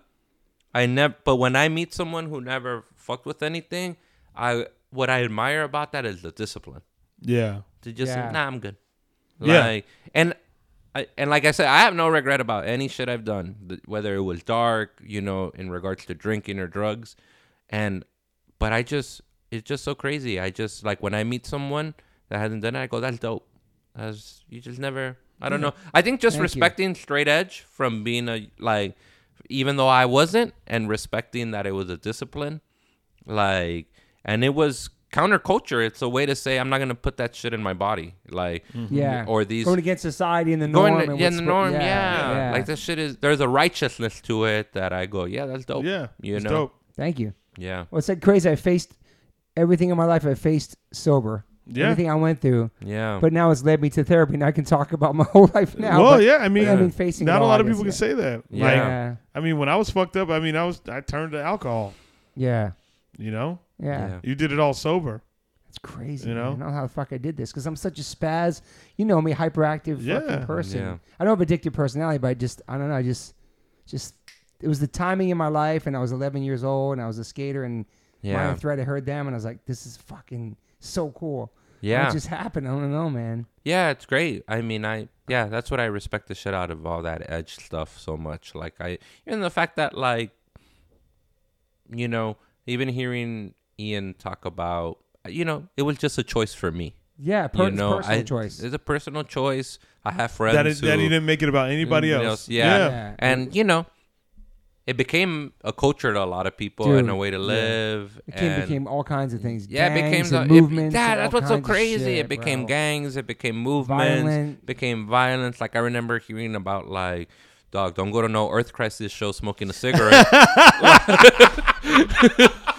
Yo, shout out to my boy. They're probably listening to. you. Shout out to Yeah. Earth Crisis, my my friend. I, Yeah. I remember hearing that as a kid hey fool, Yo. don't be going to no earth crisis smoking no cigarette with beer those fools will bang on you like and Earth Crisis that. wouldn't do that. I'm speaking yeah, to them, but Yeah. but just you know hearing But like you, about like you that, hear that's what's- people talk shit, you know. Yeah, I love those stories through the scenes. through the scenes where it's like, coasts. oh, this person's Yeah. like this, is- and it's before like the internet too, like these. this is Yeah. before, and you had to, Urban legends. yes, you believed it. yeah you believe that Shout out to Earth Crisis who are still Yeah. straight edge and vegan though. Yeah, just shout out to them. Realist. yeah, shout out to Earth Crisis. But I just remember hearing shit like that. Hey, don't be going to some of these shows, straight edge shows. Well, they'll bang on you, dog. Like, and that's you growing up in like a gang Yeah. neighborhood too. Yup. Like Yeah. yeah, now you can't go to a hardcore show and feel safe because Yeah. So funny. wow. just hearing that. But that I, I all know. that drama, I love. It. I It's part of it. It's Part of like it. you know, That's you need- excitement of all the shit too you're talking dude, about. Yeah, The scariness of it, the Yeah. intensity Yeah. of it. Just like a uh, yeah, it's so crazy. yeah. I don't mind all that shit. The only shit that the only all the dark aspects I don't mind. The only dark shit I've always hated was the like if you all the boneheads, all the Nazis, uh, Bro. fuck all that shit. But fuck Yeah. all that shit. Yeah. I remember going to like Orange County or IE shows and bumping into like boneheads, like Yeah. Nazi dudes. Bonus to the getting- listeners are skinhead Nazis. Yes. Yeah. Yeah. Fuck, man. Fighting with those fools. Like sometimes, like, I remember one time we went to a Hootenanny festival. Hootenanny. Yeah, Yeah. Hootenanny festival. And we just went because it was like. I- it was Social like D had Social D was on it, and X and Joe Strummer and the Mescaleros were on Remember it. that one? And then it was me and my friends went, and then there was a lot of boneheads there. I remember standing next to some fool, and I was like, fool had a Hitler tattoo. I said, man, man. I said, I'm moving away from this motherfucker. And then it was like, it was probably like a a sizable little chunk of Latinos. And then we saw some black dudes. Hey, come kick it with us. like, and then Wow. saw some Asian dudes. Hey, let's all kick it together. Yeah, yeah. Like, you know, like some non-racist skinheads. Hey, let's all kick it together. Like, Sharp skins. yeah, Yeah, sharps and all that. But nothing popped off really.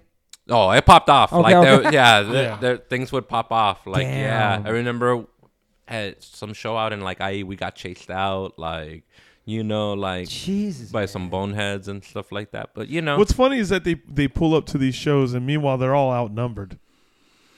Like if Yeah. you really Not think all it the could- time, but yeah. yeah. Yeah. Well, I mean, depending on the size of the show. You, Yeah. you know what's so funny today? I was like thinking about something. I go, it made, or a few weeks ago, it made me feel bad. I go, I go, man, nobody likes y'all. I go, what's funny is you don't like anyone, Yeah, but you don't nobody like- likes no- y'all. no- nobody likes y'all. that is funny. it's so fucking true. It's so true. Especially with the things people are talking about now with all Yeah, that no shit. one like- Yeah. Yeah. Fuck. That shit. What a crazy world, man. crazy ass world, man. But I remember seeing those fools at shows sometimes, like when you would go out to like never in LA, you know, No. never in LA, but never in New York City either. Yeah. Jersey, Pennsylvania, Connecticut, Yep. yes. You but never in the melting pot. Hell I'd no. see him in Arizona, yeah, but it only it only be when I would go to a metal show. yeah.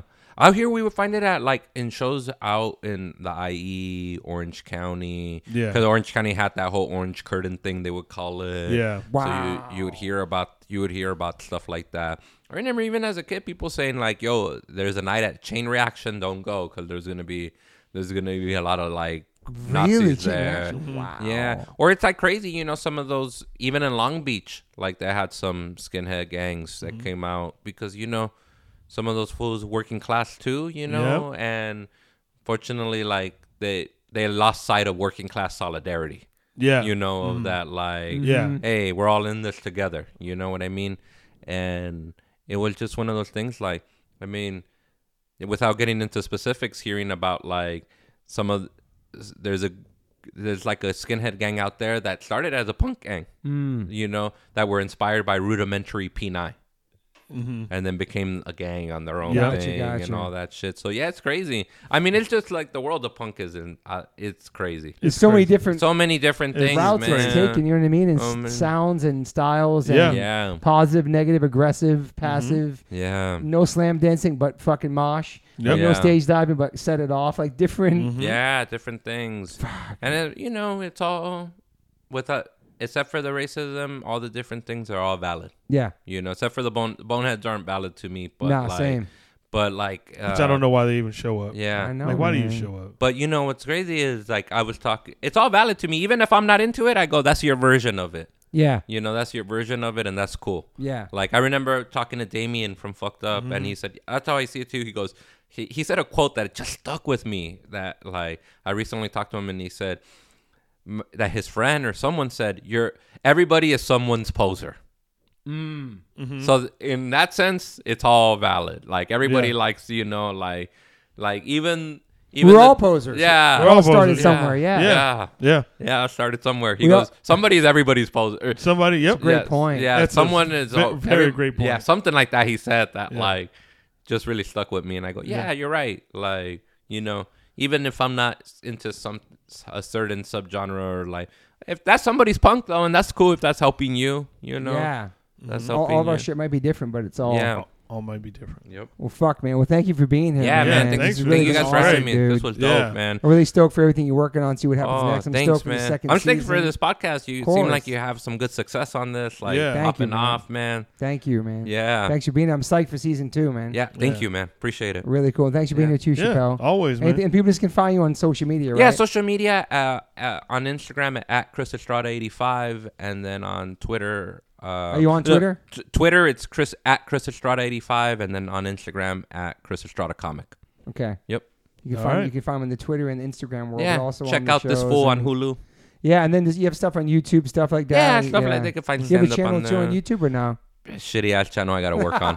yeah. Especially now, man. Now, people, people be yep. searching for you. Yep. Yeah. Yep. working on that. Uh, All right, yeah. man. Well, thank All you, right. man. Man, Appreciate thank it. you. Thank you. Bye, everybody. Bye. I always ask my guests if they have any regrets. I personally don't have any regrets. Even when it comes to my tattoos, I have the silliest tattoos. Even my ET on my leg, it's still a childhood memory for me, and I love it. I've had tattoos on top of tattoos strictly because I wanted more tattoos. I started getting tattoos when I was 18. I'm 52 now, and I can't stop. I've had laser treatment before on something on my arm. It's four tattoos on top of each other. And that experience at that place was pretty fast. It was pretty cold. It was in and out, swipe the credit card. Don't really tell me much, didn't give me much details of anything was going to happen. So I never went back. So as of most recently, I'm so lucky enough to have had two sessions at Removery Tattoo Removal. My tattoo on my arm that looks like a big black blob is now super light. I've had two sessions. I have a long road ahead of me. None of this stuff happens overnight. You cannot take a tattoo up in one sitting. You have to be patient, and it's painful. They ice you up. It's super fast. To me, it felt like a bunch of rubber bands. But what's more painful than that is looking at something on your body that you think you're stuck with for the rest of your life. That sucks. But now for me, I'm really happy I started this journey. I'm slowly going to get this tattoo removed. I never thought in a million years I have any kind of real estate on my arm. I don't even know what I want, but it's exciting. I'm so honored to announce that One Life One Chance podcast is now with Removery. I have a code. Use TobyH2O and get $100 off your first session. Call 866 934 4570 or go to removery.com. One of the most experienced tattoo removal companies in the world.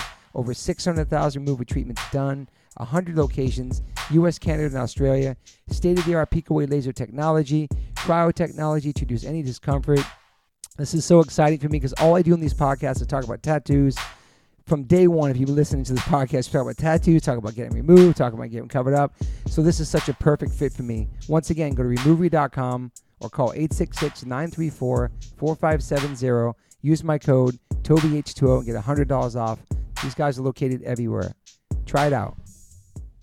Yo, people always ask me what kind of frames I'm rocking. I've been rocking Caddis for a couple years. They make amazing progressive readers, which I wear. Also, they make sunglass readers, anti-glare, anti-smudge coating, anti-scratch, and anti-aging. That's why I look mad young when I wear them. I'm just kidding. Um, but they make amazing frames. Caddis so stoked to have you guys part of the podcast. You can go to caddislife.com slash Toby10 and get $10 off your first purchase. Stoked. Thank you, Caddis. Welcome to the fam. Yo, yo, Liquid Death, thank you so much for hydrating all my guests, taking care of me and my family and my friends. Love your water, love your brand, love what you stand for, love what you give back to the community. If you want to learn more about Liquid Death and how it started, listen to episode 115 with the co founder, owner, and creator of Liquid Death, Mike Cessario. Just a punk rock skateboarding kid from Delaware with a dream. It's an incredible story, incredible journey. They have now blessed me with my own code. So if you go liquiddeath.com slash Toby, you get free shipping on any items you order from liquiddeath.com. Thank you so much, Liquid Death. Death to plastic, murder your thirst. Stay hydrated. You know H2O saves lives.